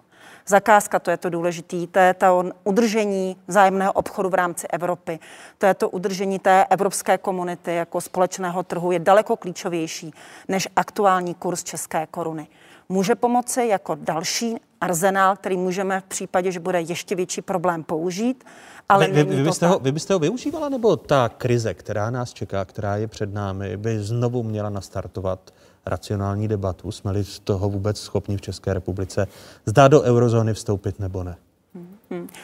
Já si myslím, že eh, nastane, protože jsme a budeme postupem času i z, i z jihu obklopeni uh, eurem velmi často, protože jižní státy Evropy jsou více eurooptimističtější než my a vlastně chtěli by vstoupit. A myslím si, že nás ten okolní vývoj donutí se Teď vážně mluvíte právě o, o Chorvatsku. o Chorvatsku a i jiných zemí, které aktivně usilují o vstup do Evropské měnové unie. A myslím, že nás ten vývoj donutí se zamyslet, kde je naše budoucnost. Jestli s eurem nebo bez eura. A je čas uh, udělat vlastně ten domácí úkol, to znamená připravit tu ekonomiku na to, aby nemusela a nepotřebovala ten další arzenál v podobě slabší či silnější uh, koruny, jako jsme viděli v roce 2013. Otázkou je, zda toho Česká republika, česká politická reprezentace bude schopná, když se podíváme na těch uplynulých 20 let. No, ekonomicky jsme na to připraveni, ale nejsme absolutně schopni vést o tom férovou diskuzi. Mimochodem, ono ani z té minulé krize se mi nezdá, že bychom se dostali lépe z té krize díky tomu, že jsme měli českou korunu. Dokonce bych řekl, že spíš nám to šlo hůř. A důležité je, myslím, co tady zmínil Filip. Protože to, co říká Helena, je pravda. Teoreticky to je další nástroj, ale je to zase další riziko. Na to nesmíme zapomínat. Třeba eh, pokud platí to, že většina podniků je zajištěno a nyní nevyvážejí, tak to znamená, že bez toho, aniž by cokoliv udělali, musí posílat do banky peníze. Za každé euro, které si předem zajistili, musí poslat korunu a 50 nebo dvě koruny toho kurzového rozdílu proti aktuálnímu kurzu, protože prostě se nerealizoval ten vývoz. To, že jsme vnímáni jako měna, která patří do košíčku s maďarským forentem a s polským zlatým, to taky pro mě není úplně výhoda, protože já mám z vývoje z Maďarska, jak politického, tak ekonomického, docela velké, velké obavy. A to, než by se projevilo to oslabení kurzu jakožto stimul pro exporty nebo pro náhradu dovozu, tak to bude trvat velmi mnoho kvartálů a my vůbec nevíme, jak ten kurz bude vypadat. A to nemluvím o situaci, nedej bože, kdybychom začali mít problémy s financováním státního dluhu, protože bychom začali být vnímáni jako riziková země. A to myslíte, že může přijít s vlastní korunou, když se podíváte na to, jak rychle byly prodány a výhodně eh, ty první eh, dluhopisy eh, v souvislosti s koronavirem? Já nevím. Ten... Určitě Česká republika na to není kandidát. To kandidáta by hledal někde jinde, třeba ve zmíněném Maďarsku nebo v někom takovém, ale teoreticky to může stát. A potom samozřejmě nastane velký problém, protože potom centrální banka musí zvyšovat úrokové sazby, tím komplikovat oživení ekonomiky, aby tu měnu podpořila. A v neposlední řadě nad zeměmi eurozóny visí ochranný deštník jednak více než 400 miliard euro ve fondu SM, které budou použity na to, aby v případě potřeby jim poskytly rychlé, dlouhodobé zvýhodněné půjčky. A stejně tak operace centrální banky na trhu, která se zřejmě bude snažit udržovat úrokové sazby v nějakém rozpětí. U nás je to složitější, protože kdyby centrální banka vstoupila masivně na trh, aby podporovala půjčky naší vlády, tak by to mohlo vést k oslabení koruny, které by vedlo k nezbytnosti zvyšovat úrokové sazby. Čili já tam velmi těžko shledávám ty výhody té samostatné měny v této konkrétní situaci a mám pocit, že z té naprosto stresové situace této krize bychom se spíše dostali tehdy, kdybychom měli tu stabilitu a aspoň bychom nemuseli přemýšlet o tom, co se stane s kurzem zítra. Já děkuji za tuto velmi věcnou ekonomickou diskuzi trojici dalších hostů, kterými byli hlavní ekonomka Raiffeisenbank, členka občanské iniciativy Koroner 20, Helena Horská. Děkuji a těším se příště na shledanou. Děkuji za pozvání. Nepozvání přijala také mu děkuji ekonomovi z Institutu pro demokracii a ekonomickou analýzu z CERGEI, Filip Pertol. Děkuji vám. Já děkuji za pozvání. A bývalý viceguvernér, dnes europoslanec Luděk Niederbel byl mým hostem. Děkuji vám. Děkuji za pozvání. Díky, že jste se dívali. Připomínám, že nás najdete na internetových stránkách, známá adresa www.ceskatelevize.cz, kde jsou otázky. Stejně tak jsme na sociálních sítích. Hezký zbytek neděle, pokud možno, ve společnosti České televize.